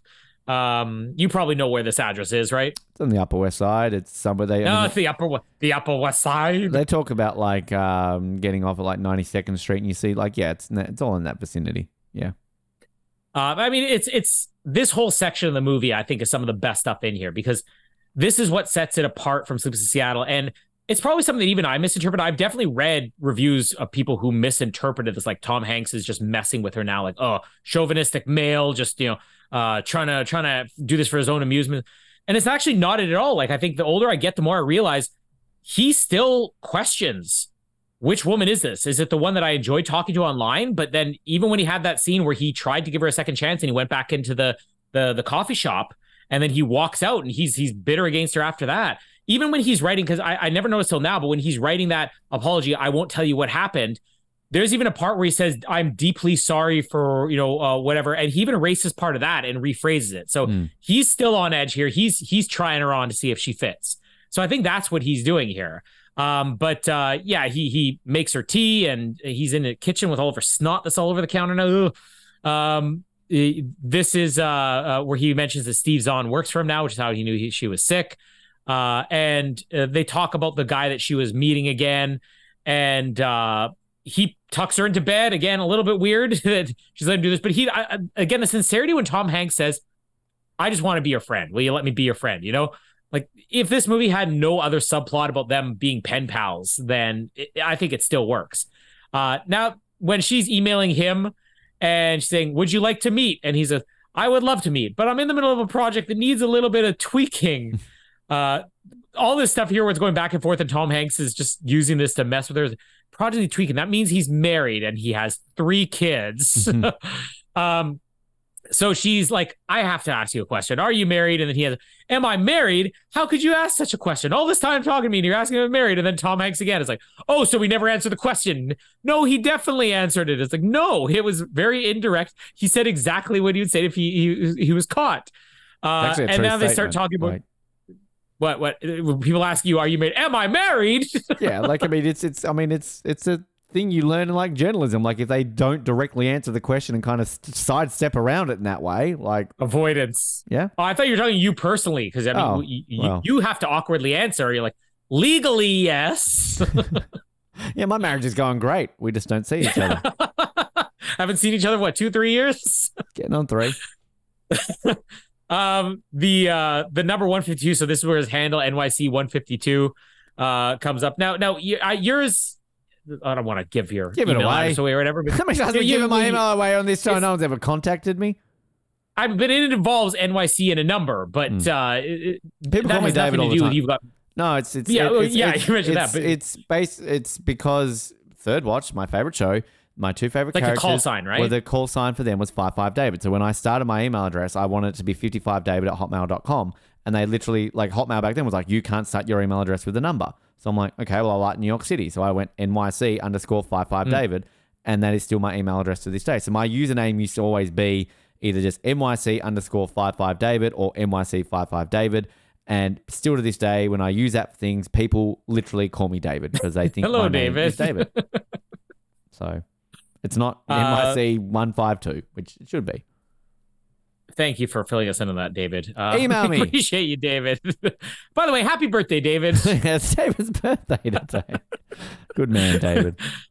Uh, so he starts playing up on this whole. Oh, his his handle is NYC 152. So he's 152 years old. He had 152 moles removed, and then Meg Ryan's like 152 people telling me he looks like Clark Gable. Goes, 152 people telling me he looks like a Clark Bar. Uh, and then there's like 152 stitches from his nose job, and then Meg Ryan's like 100, 152 his address, and then she goes, no, he wouldn't be that obvious. Then Tom Hanks like. Wait, it actually is my address. this awkward look there is great. Uh, so they're they're talking about uh, the things they couldn't be with a partner with, kind of like the whole somebody who didn't vote. And she says, "I could never be with somebody who has a boat." And he goes, "That settles it. I have a boat. We'll never be together." And then he's messing with her. I can with somebody who listens to Joni Mitchell. I mean, this is uh, something that love. This must be like a, a woman thing too. Like I know my mom was a big Joni Mitchell fan. I think in Canada you have to be, although I don't understand Joni Mitchell be. at all. Well, she she's basically Welcome to Canada, top- Ray. Do you like Joni Mitchell? No, get out. Yeah, it's it's like Neil Young, Joni Mitchell, the tragically hip. Like if you have to check all Joni three of Mitchell those boxes. Canadian, is she? She is, yeah. And didn't then. Bryan Adams is like the bonus check box, you know? Like if you if you don't like one of them, as long as it's Bryan Adams. That's Is the number one. Thank you very much. Well, it's definitely over Nickelback or Avril Lavigne. Hey, hey. but uh she's sick. yeah, like Love actually also has that thing about like what is it with her and Joni Mitchell? You know, uh, I I don't understand. It's very sad, sappy music. She's got a decent voice, but Oh. like it's not my style of The, music the, at the one the one song that he jokes about with the clouds. Um, that you I you don't have emotions, you wouldn't know what this means. But like there are songs that just make you cry, and that is one that does because like not like the Love Actually scene, but if you ever watched um oh what, is it Afterlife? That's what it's called the the Ricky Gervais Ricky um, Gervais, yeah. the the final scene in that show when he plays that song, fucking hell, that is just heartbreaking. So yeah, I mean, everybody kind of knows the Big Yellow Taxi. I always think about the Counting Crows version and not uh Joni Mitchell version. because So, she has that weird like that's a generation thing. immersion. Yeah. yeah, uh, anyway, so uh, basically, the end of the movie here, she mentions she's writing a book, so she didn't take the job with his ex. She's just writing her own children's book now. Uh, he suggests meeting up for lunch on Saturday, so now they actually kind of have become friends. And then you get the email version where he uh, asks uh, for to meet up with her, what four o'clock later in the day or whatever. Uh, so he's making the double meetings. So um, their final lunch date here. Uh, this is the scene where he again he's been testing her out. He's not messing with her, which is again it's so funny. Like as a teenager watching this, I completely thought this was just all for his own amusement, but it's like it's not. So right uh, before he leaves her, right before Joe Fox leaves her and Mystery NYC 152 comes on, uh, he sort of loosely mentions, you know, I wonder if I didn't put you out of business if there ever wouldn't have been a chance for us. And he basically declares his love for her in like the most innocent way possible. And even she's like kind of awkward here and they just sort of leave it. Um, Uh, but then he says, you know, I don't understand how you could forgive him for standing up and not forgive me for putting you out of business. Well, Uh, and then it's a little bit different, like it's their livelihood versus different. standing somebody up. But uh, then when you have her going to meet him, like it- it's such an effective scene the way it all plays out because you have this slow build of all the back and forth between them, just sort of having fun becoming friends, and then the emails at the same time. And then he leads like this really quiet scene where she's just waiting for him in the park and she knows the dog is going to come and you hear his voice saying Brinkley, Brinkley, and the dog's running. And then he sort of steps into view. Uh, and, and what makes it even better is not like her, like, you, it was you the whole time. It's the fact that she just has that line. I, I kind of wanted it to be you. And it just sort of ends like that. And he says, don't cry, shop girl, or something like that. Right. Uh, and then it cuts to another Harry Nilsson song or something. Uh, we did get a Stevie Wonder song in the middle of Oh, somewhere over the rainbow. That's right. Yeah. Oh, by the way, this. Uh, sorry to end off. Not on. You've got mail. Great movie. Love it. Love the ending. Um, it brings a tear even my eye. But any Oh, off something that has nothing to do with this. um, uh, Jamie had never seen. Uh, I don't remember if you'd said he'd seen it, but I, I'm a fan of the show Key and Peele, the Jordan Peele and uh, it, Mike, whatever Key guy. Uh, so it was added to Amazon. So I uh, I showed Jamie an episode last night. It was absolutely hilarious. But there's one sketch where it was basically, all right, so it's the family gathered together. It's like so since our our brother or whatever George is going to be married and he's going to be having a gay marriage, we thought we'd bring in this one gay person we know to prepare us for it. And basically, everybody in the family is like asking questions like. You know, at what point in the wedding do we all have to join hands together and sing somewhere over the rainbow? And it's like the one gay guy's like, that doesn't happen. It'll be the same as a regular wedding. And it's like, all right, so when do they actually have the gay kiss? It's like, it will be a regular kiss like a man and woman. the whole thing was going on and on. And at what point do we join hands together and sing, It's raining men, hallelujah, it's raining men? no, I just can't think. I'll never be able to watch The Wizard of Oz again without thinking about it. when do we all join hands together and sing somewhere over the rainbow at the gay Wedding? we did that in Australia this year with Nicole Kidman, somewhere over the rainbow. No, you don't remember that? Yeah, we did. Yeah. Um, I, like again, I love this movie, and I'm not criticizing this movie, but you know me and time frames and falling in love. If I have any criticism of this movie, which I feel like I can't because Sleepless in Seattle kind of did this with just people falling in love with fantasies and literally never meeting to the end. So this is an improvement. But it is, I feel. Like I always think there's longer that these two caught each other rather than just it's literally the last 15 yeah, minutes it's like of a the couple movie. weeks. It's like But the- but oh, I, I just thought you meant like during time period because I think it is Uh, only supposed to be a couple of weeks. I mean, no, like it's. I'll rephrase that. Like it, it is, it is meant to be set over a couple of weeks, but I just think it, it to me, it, it does feel a little bit rushed. Like in hindsight, now watching this as an adult with a critical podcast eye, it does feel a little bit rushed. That like literally, he rocks up to her place. This is kind of the apology scene, and then all of a sudden they're hanging out with each other. It's like, oh, like this is nearly the end of the movie. I thought this was like the second half, not like the last fifteen minutes. So that's to me where it like it's like the one bit to me that didn't hold up in watching this was like, oh, that feels a bit odd. Um, but outside of that, like, I, I like yeah, the scene with him, like when he shows up when she's waiting for her, you know, the guy to show up and it's him. Like that's very clever. Like I think it's um, it's obviously very clever that we know he knows who that is, but like she doesn't, if you know what I mean. Like it's. I'm trying to think. There are so many examples. it. The only one that I'm thinking of is the, you know, one of the best storylines in Friends ever, which even I'm sure you remember. It's like when Chandler and Monica get together, and then people start to find out. So like when Joey finds out, and then when Rachel finds out, and then Phoebe, and like the best episode, you know, often regarded as one of the top five episodes of Friends history is the one where everyone finds out, and it's just kind of fun when people play it off, and you you know, but they don't know, and the whole thing in Friends like you know, but I know, and I don't know, and you don't know, and I'm sick of this. Um, so like it's just it's kind of fun. Um, but like it's I mean, it's it's hard to think how you would have felt back watching this film in 1998 when the internet was still kind of just such a new thing. Even me in 1998, I don't think I'd started using the internet till maybe 99. Like I remember grade 5, grade 6 at my primary school, we got these computers in. We were like I think the most technologically advanced primary school in Australia at one point. We had like three or four computers in every classroom, which in 1999 was unheard of. You didn't even have one computer in a classroom, let alone three or four. So this was about a time when I'm learning the internet.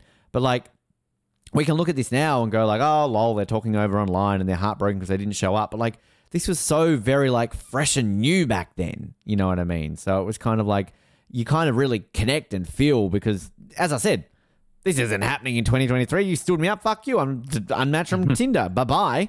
Like screw you. And I've, I've literally been stood up on dates before. So like I'm like it's like a more often than you probably you know. You know it happens a lot. Um, but it's just it's a thing. Yeah, But I just pictured Ben with a flower sitting inside a copy of Doctor No. now you know my go-to, Colin. This got awkward. Um, I, I do love like how like in today's world when you do meet up with somebody from like Tinder or like Hinge or Bumble, and you basically like you've been talking to them, you know what they look at, but still like as like if I get to a bar early and it's kind of like oh I'm wearing this shirt, I look like this or whatever that sort of stuff. I remember like Louise, my first like you we talked about her before. we just started, was I with No her? one, I still wonder if she exists. Survivor Oz days, I was with her, not with the Oz Network. But anyway, but like Yeah. we met in a chat room. It was very much a you've got mail style situation. Um, but like back when I met her in a chat room, this was like 2007, 2008. This was still that period of oh meeting up with people on the internet. Like that was still such a taboo, probably till like tw- the early 2010s. Like I mean, you and I met on the internet. No one, everyone on the Yeah. show, we met on the internet. And what, like four years later, I'll come stay at your house. Like, I, I don't care. Like, it's just, it's whatever. Everyone I could probably say in my life right now outside of work who I talk to, maybe like one or two people that still put up with me after high school, I've met on the internet. And now it's That's just. how Ben and his dad met. who is my father? DNA test. Good joke, Colin. Well done. Um, you're winning this episode. Um, but yeah, like it's just it's it's again, this isn't that period where it was like taboo, like oh you meet like Louise and I used to make up where we met up because it was you just it wasn't a thing you would say. Whereas when Mallory and I met, like, oh, I said her name. Oh, um, like I mean that was Tinder. So like by then it was still a bit like whatever. But nowadays it's literally our Tinder, himble, himble bunge. Yeah, I've just mixed them all up.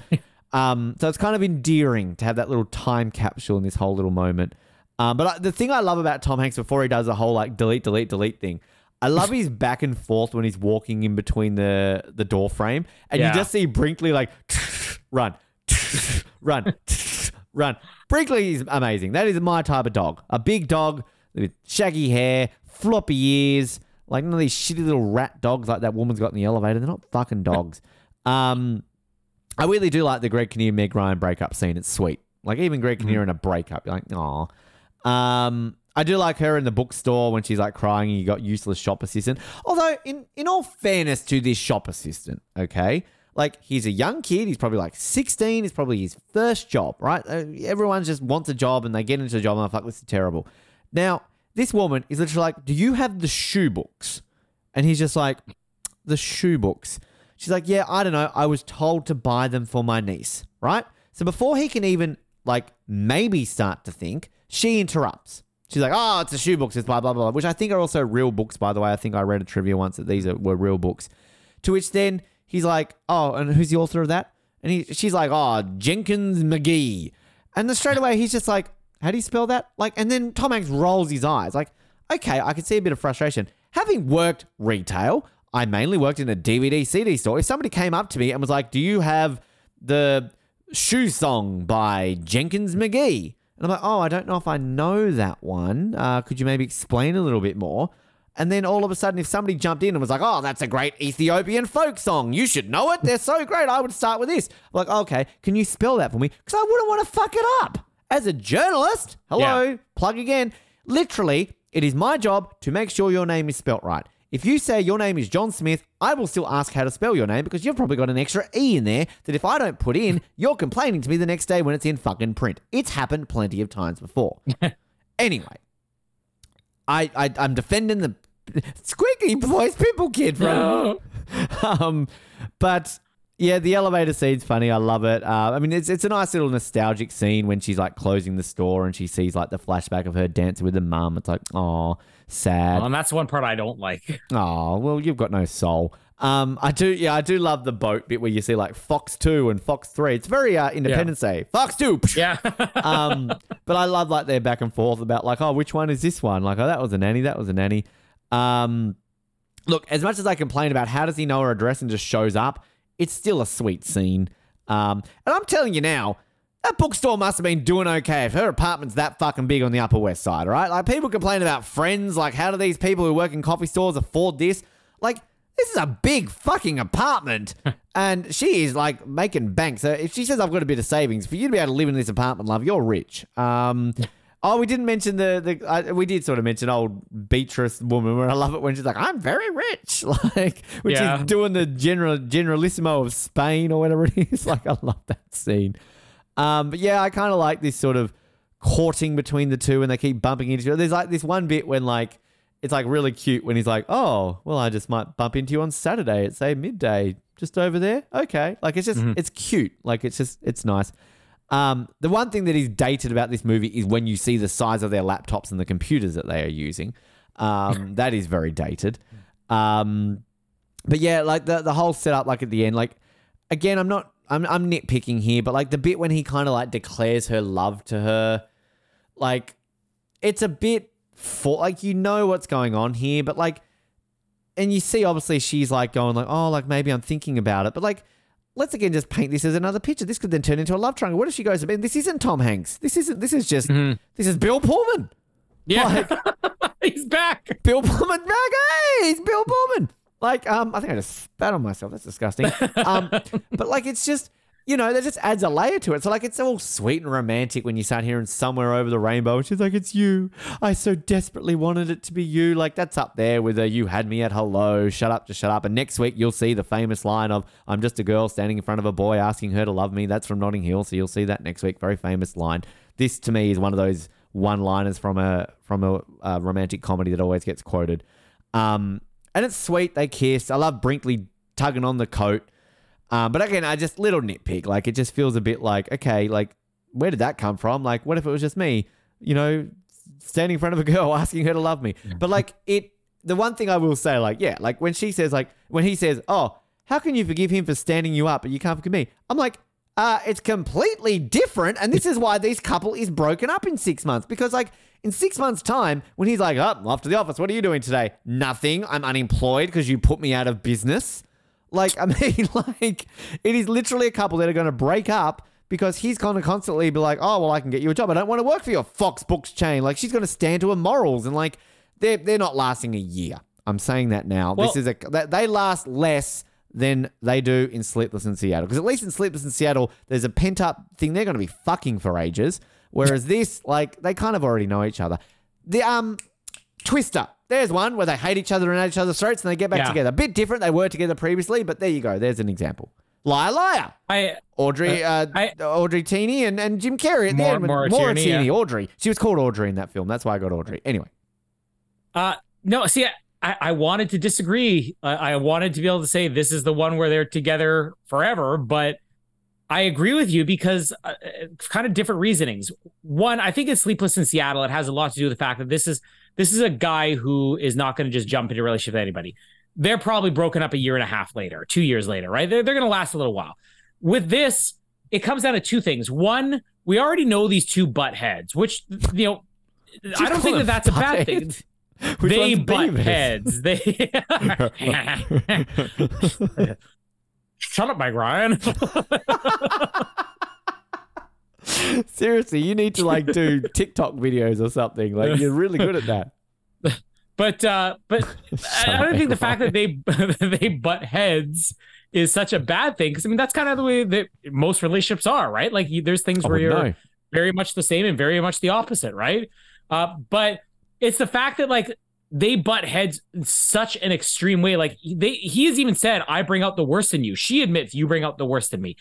There's some of that they're not going to get over. But to me, the main thing is in Sleepless in Seattle, these two are kind of real. Well, he doesn't really know her at all, but she's really into this guy. She has limited exposure. She has had a long time to get used to the idea of, do I want to be with this guy? How long these two have had, we can think maybe Tom Hanks has been thinking about this the whole time that he's been playing, you know, this double role. But realistically, they have that one scene that afternoon, a couple hours earlier, where like, "Hey, you ever think what if?" Right now, this is this is something where they could be broken up a week later. Like, hey, we clearly just don't work together. They haven't even had the thought Yeah. about whether or not they could be a couple. Here is the plot hole that I I'm glad you you ticked it in my brain, right? So, um, why does Meg Ryan like she's unloaded to Tom Hanks over the last few weeks about this guy? She's told him everything. Could he not just be playing her? Could he not just be like, well, now that I'm single and now that I'm like, she doesn't know who this guy is. He stood her up once Yeah. before. So, like, I'm getting into her soul here. So, like, shouldn't there be some like brief bit? I'm spitting. What is going on here today? I'm like, I'm, I'm, I'm, not, I'm not doing this. I had that last either. week.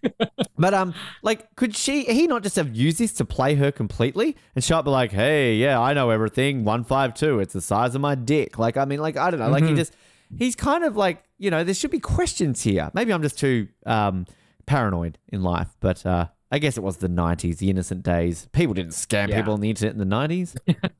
Never happened. Well, they've got the internet Uh, on no- computers now. Now, uh, critically, I, I said that this would actually be like easily the lowest, but I, I looked up all the other movies here, comparing even Rotten Tomatoes and IMDb. They're actually not that far off. Uh, so you've got Mail, uh, Rotten Tomatoes, 70%, uh, which is still pretty decent. Uh, its IMDb is 6.7. Um, Pretty Woman is 7.1 on IMDb, so slightly higher, and 64% on Rotten Tomatoes. So this actually has a better rating than even Pretty Woman, which was Oscar nominated. Sleepless in Seattle, a 6.8, so only one spot higher than this on IMDb, 75% on Rotten Tomatoes. Oh. Notting Hill, Yeah, I was going to say, I just looked that 7.2. That shit's all over. Yeah, like 7.2 on IMDb, so a little bit higher than the others. 84% on Rotten Tomatoes. It's a great movie. Maybe the best is yet to come. I, I never thought though coming into this that like i I, I would enjoy all these movies. I kind of knew with You've Got Mail, but the, the other ones too. Uh, You've Got Mail is still you know my favorite of these. It's going to spoil my rankings at the end, but I'm, uh, I'm still torn over this and next week. yeah, I, I think that this movie, this is one where the reputation is kind of built over the years. Because I don't remember this coming out and being like instant classic. Like, I mean, the box office did well, but it wasn't like a movie that I don't think I would have predicted in 1998 that You've Got Mail would be a movie that 25 years later any podcast would be covering. And I, I almost willing to bet we're probably not even the only podcast that's covered You've Got Mail. Um, some of the reviews it had though, uh, positive ones. Roger Ebert uh, said that uh, the characters were immensely lovable, which I think we kind of disagree with that on a little bit. Um, and Janet Maslin of the New York Times said Miss Ryan plays her role blithely and credibly this time with an air of freshness, a minimal of minimum of cute fidgeting, and a lot of fond chemistry with Mr. Hanks. Uh, bad reviews though. Nathan Rabin of the AV Club said it takes almost two self-infatuated, smarmy, condescending, cringe-inducingly sentimental hours to reach its preordained conclusion. Uh, kind of disagree with that, although you know the two characters. I, I, if they're talking about two characters being self-infatuated, maybe. Um, IMDb. Let's do the IMDb reviews here. Can I, can I, before you get to that, now. just quickly, I just googled it. "You've Got Mail" podcast. Uh, it doesn't. I can't see any episodes on it, but I can say we could listen to "You've Got Mail." Bella, welcome to "You've Got Mail," the podcast discussing everything you experience in your twenties. Or we could listen to the "You've Got Mail" podcast, love letters to the people in my life and to myself. Or you could listen to 49ers You've Got Mail podcast, a podcast about the San Francisco 49ers. So um, I'm, I'm down. I want to listen to everything that Bella experiences in her 20s. That sounds fun.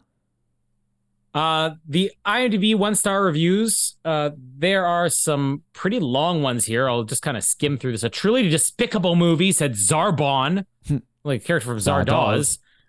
Uh, first, I will qualify this by saying that I enjoyed both Sleepless in Seattle and Joe vs. Volcano, which are two other Tom Hanks, Meg Ryan romantic movies. Yes, even a heterosexual male such as myself can enjoy getting lost in a love story if it's a good one. Uh, then he just goes on complaining about You've Got Mail. Uh, stupid and insulting, says Andy296.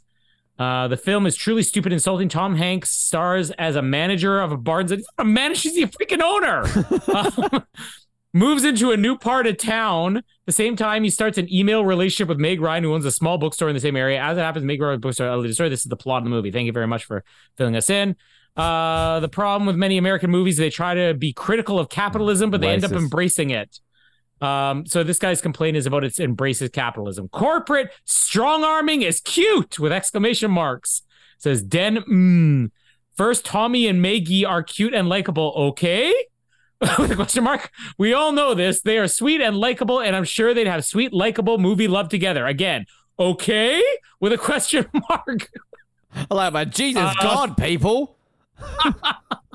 I love these ones where it's like so many people complaining that it's a two-hour ad for Starbucks and AOL. I, I really do not understand people who complain that movies are ads. Like I, all these people who like You're gonna complain if you make up, you know, AOF as Yeah. a fictional version like, too. di- like I mean, again, di- defending Die Another Day. I mean, there are other things that are worse than Die Another Day, but like everyone complains, oh, this is just a two-hour ad for James Bond. Like, how do these things pay for movies? D- Die Another Day thing famously is the first movie that paid for its budget because of plot product placement. And again, I'm with hmm. you. Like when we get to 24 season eight, I'm going to be complaining so badly that the NYPD have the wrong logo, and it's just they obviously didn't get the rights to the right. Like I hate that crap. Like it's Yeah. just I like movies that have real stuff in it, and it's just fun. Like Dunkaccino was hilarious. The one good thing about Jack and Jill, like it's just silly. I'm like, we have like three Starbucks scenes.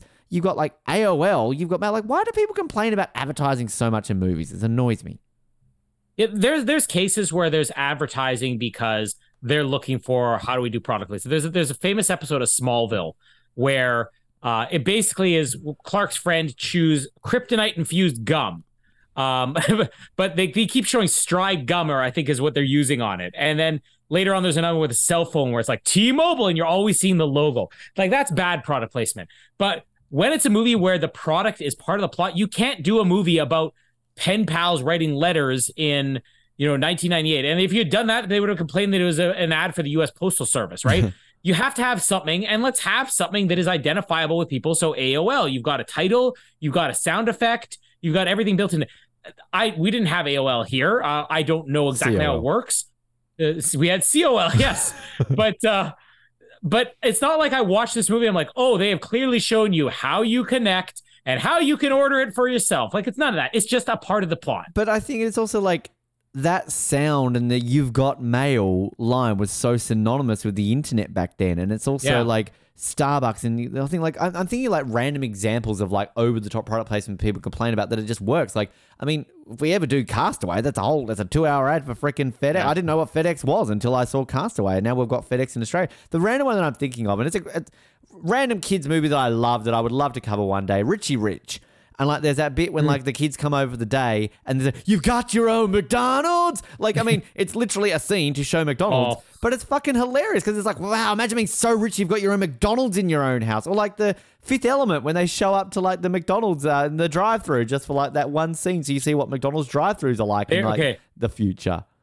Uh, I don't know if they have, they probably have it, at least in America, maybe not over there. But th- every movie I've been to now, they have a little ad that airs before the movie, which is just showing all the movies where McDonald's has been mentioned. I've Two that you that. mentioned there are in it. Because Yeah. it's Loki. And- They're and- doing it in the lead up to Loki.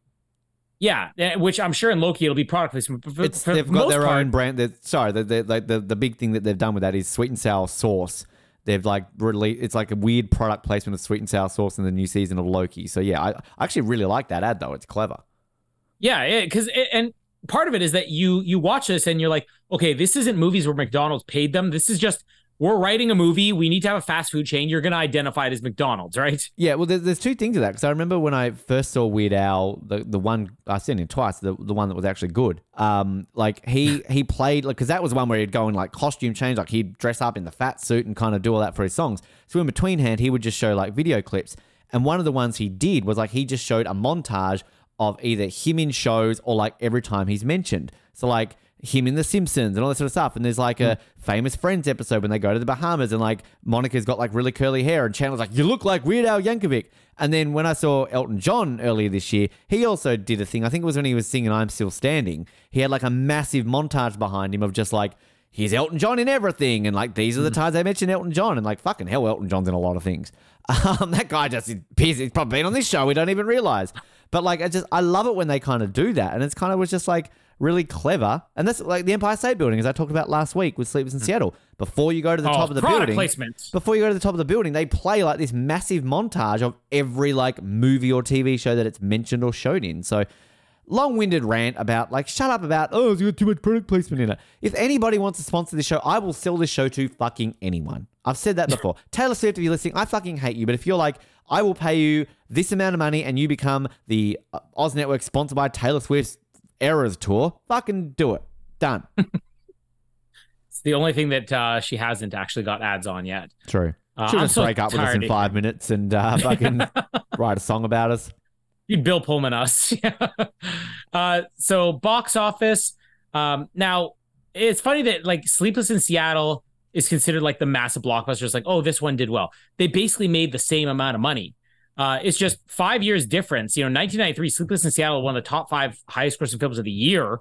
the year the Jurassic Park came out and it made 125 million dollars. You Got Mail domestically made 115 million dollars in 1998, and it's not even in the top 10 highest grossing films of the year.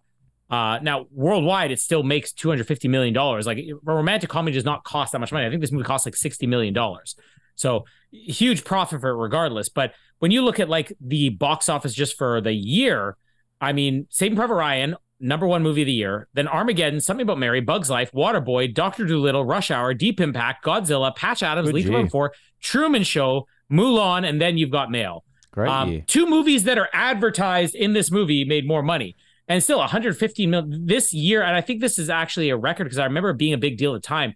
18 movies made $100 million, which I Mm. don't think it had ever even come close to happening before. So huge year for movies. This is one of those Um, rare years that I can look at that top 10 and go, hey, I've seen every movie in that top 10. It's been a long Yeah, time since I've exactly. seen Saving Private Ryan. But I know you've already done this, something about Mary with Matt, but like that would have been an obvious romantic comedy Mhm. to do. Um, but yeah, and it's interesting. Opening, uh, Yeah, oh, I was going to say, you go ahead. Uh, Babe Pig in the City I was was still out that week. Yeah. uh, opening weekend. So this opens. I, I I don't remember being this close to Christmas. Like again, the summer or the Christmas movie season changes so much. Because let's look at the movies here. It opens December eighteenth, Mm. two thousand uh, or nineteen ninety eight. December eighteenth. Number one movie, eighteen million dollars. Prince of Egypt, number two, $14 million. Then A Bug's Life, Star Trek Insurrection, Jack Frost, Enemy of Oh. the State, Waterboy. This is not like blockbuster blockbuster movies. These are like, you know, smaller, maybe Star Trek and Enemy of the State, like the type of movies you expect.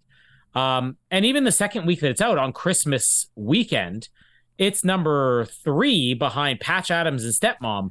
Um, Oh, totally different the type of movies we get movies. now. Well, I haven't seen Stepmom, and Patch Adams does not fit the criteria of a good Hey, movie. Mighty Joe Young, Bill Paxton.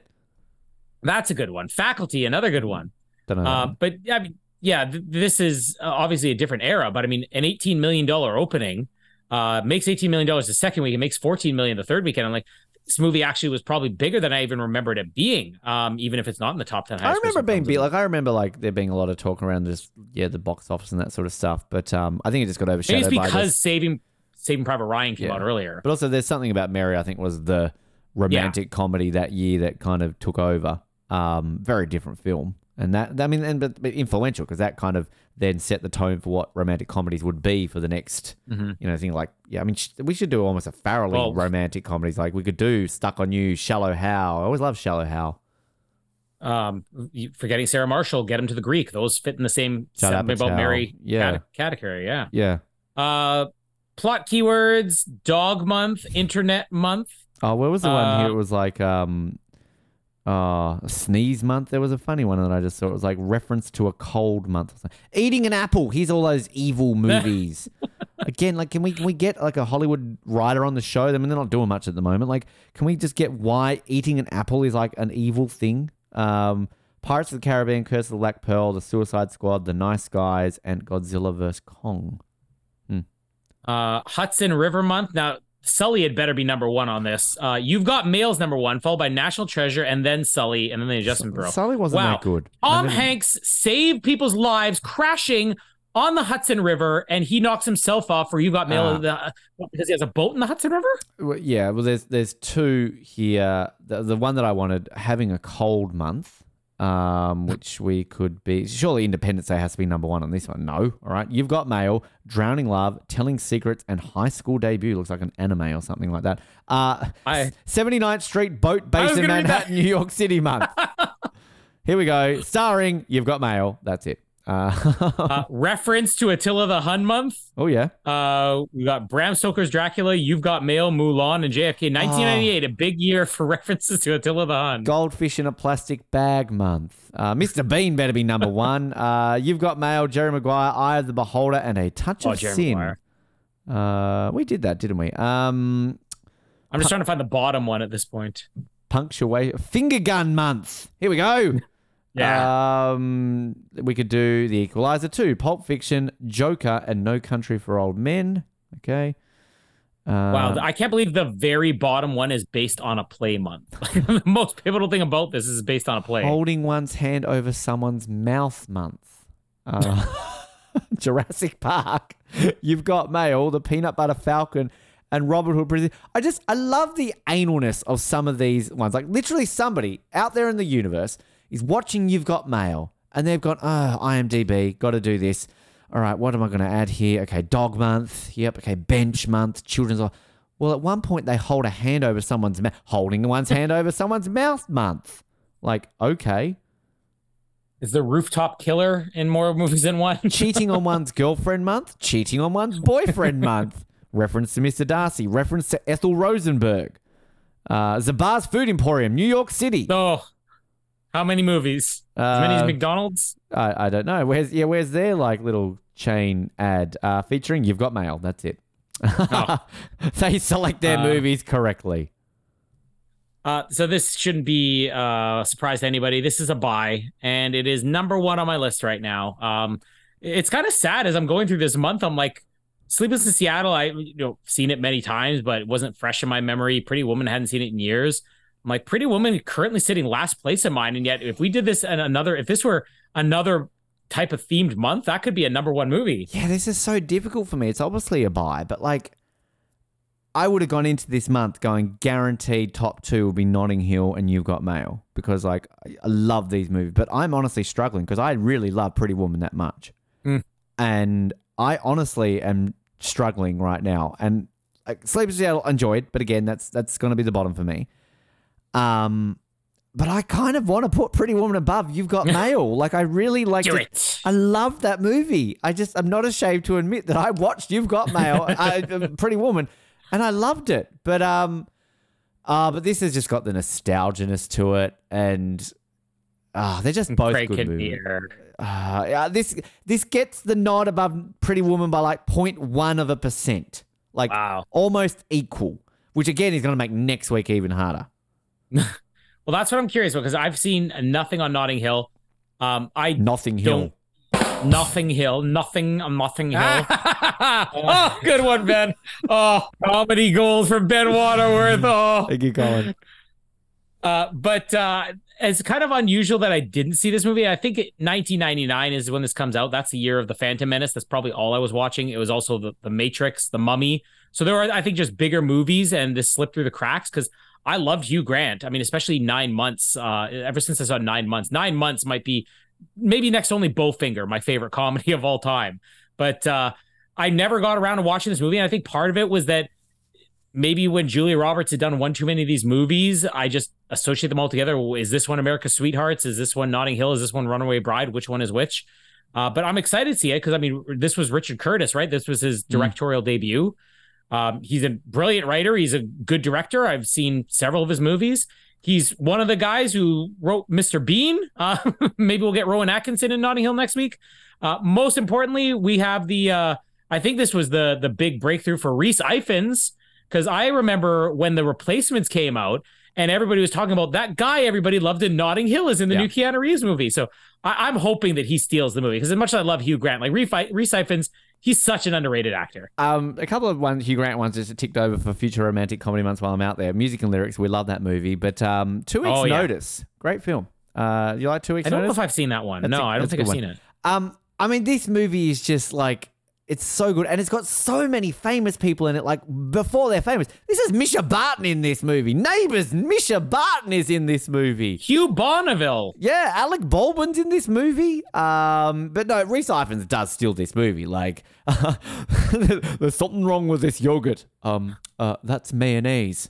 Oh, that explains it then. he just keeps eating it. And just wait for his uh, t-shirts. His t-shirts are like the, the star of this movie. And there's a famous bit from the um the trailer when he walks out in his underwear and he's got all the press. This movie is just so good. Like it just makes me smile just thinking about it because it's just it's uh, the chemistry between these two is great. I think like they're both just born to play these roles. Julia Roberts is playing herself essentially in this film, and Hugh Grant is playing himself in this film, and it's just it's just sweet. And this is one of these ones where I feel you kind of get it at the end that you see they are together in the future. So it kind of I feel this would would last, but. I I think it's just kind of like it's also like really cleverly like parody on just like Hollywood, and I just think it's really really funny. Um, and just the, the randomness people it shows in it. I mean, there's a few people in this that you probably won't know. I mean, I think you said you eventually watched The Vicar of Dibley. Um, Oh yeah, so Emily Emma Chambers, who was like the really sort of like dumb blonde, the dumb girl. who's now sadly she she's passed away, but um, she's in this film. You've got Dylan Moran, who, if you ever watched the British uh, sitcom Black Books, He was the really grumpy uh, bookstore owner and was fantastic. And he's a really, really funny stand up comedian. Like he comes to Australia all the time. I've never seen him live, but he's fucking hilarious. He plays like this guy who like tries to steal a book, and it's just this, every time. Like I, we, my dad and I were in Melbourne last week. We're in a bookstore and we're just quoting Notting Hill because he runs a travel bookstore. I know I'm spoiling this, but it's just so funny. And this guy just walks in. It's like, got any Charles Dickens? Like, oh no, no, this is a travel bookstore. We only sell travel books. Oh right, right. Got any uh, Jane Austen? just like, no, no, this is a bookstore. We are a travel. book. We only sell. It's funny. Like it's just it's that sort of like subtle British humor that is just very very funny. So Yeah. I, re- I you'll like it. I can't see you not liking this film. Uh, whether or not you rank it as high, but it's just it's just so well done. And Notting Hill is a real place in London, which when I'm there next year, I would like to go to. Um, so it shall be fun. But yeah, Rhys Ifans is probably the star of this film. Uh, and when we did the replacements, uh, that was I think when I lost it that you hadn't seen him in anything else. Uh, and that quote that you mentioned about the mayonnaise, that that I have a real story of something very similar to happen to me like that. So I'll, I'll tell that next week. Something wrong with this yogurt. I'll, I'll whet your appetite for when I live through something like that. Uh, so uh, before that, we're gonna have regular 24 episodes, and then probably a review of the Blue Beetle is already out now, and it was amazing. Uh, maybe Jamie and I will actually review my Big Fat Greek Wedding three because uh, she's excited to talk about it. We'll have a little bit more spare time now because we'll have all The three kids kids in dead! school for. Well, the Oh. kids will be in school at least for a few hours a day, where it'll be quiet and there's nobody. Never happened before. Oh, Remy and Uh, Casey that age already. Jesus. Well, like they're starting. The, it's the the autism program Casper was in, so it's basically like their preschool is what they're starting. Uh, but it'll be two years, and it runs during even summer break too. So for the next two years, so. Monday to Friday, they're gone for at least a Look few hours the in the morning. smile on his face right now. Oh, it's amazing! I've never, never thought we we'd might get here. get to have sex again, ladies and gentlemen. Speaking of Father of the Bride again, you know, there's the, the part in Father of the Bride when they realize they're having a kid when they've already got one who's like in her mid 20s and one who's a teenager. It's like, you know, we're just at the finish line and now we got to start from square one. Like, that's why we're never having kids again. we're, we're, we're not even close to the finish line, but we're like, we're like a hundred, we're like a hundred meters into the, the, mar- the marathon right now. That's that's the beauty of like if I ever get a phone call at like some kids turned eighteen, it's like, "Hi, I've discovered you're my father." Like I didn't have to put up with all that crap. Like you know, like You're the lucky one. Uh, so yeah, so that has something to do with other episodes we have coming out. So stay tuned for whatever we have. Um, my name is Colin, and happy Thanksgiving back. And my name is Ben, and I am not a 22 year old cocktail waitress. And thank you. Thanks for downloading this episode of the Oz Network. Make sure you never miss an episode by subscribing to the podcast via Apple Podcasts, Spotify, Stitcher, Google Podcasts, or by copying our RSS feed into your preferred podcast provider. And while you're there, please drop us a rating and leave us some feedback. You can also be sure to stay up to date with all the latest episodes and happenings from the show, as well as finding out how you can get involved in upcoming episodes by following our social media pages on Facebook, Twitter, and Instagram, as well as getting everything you need under one roof at theoznetwork.net. Thanks again for listening, and we'll speak to you next time.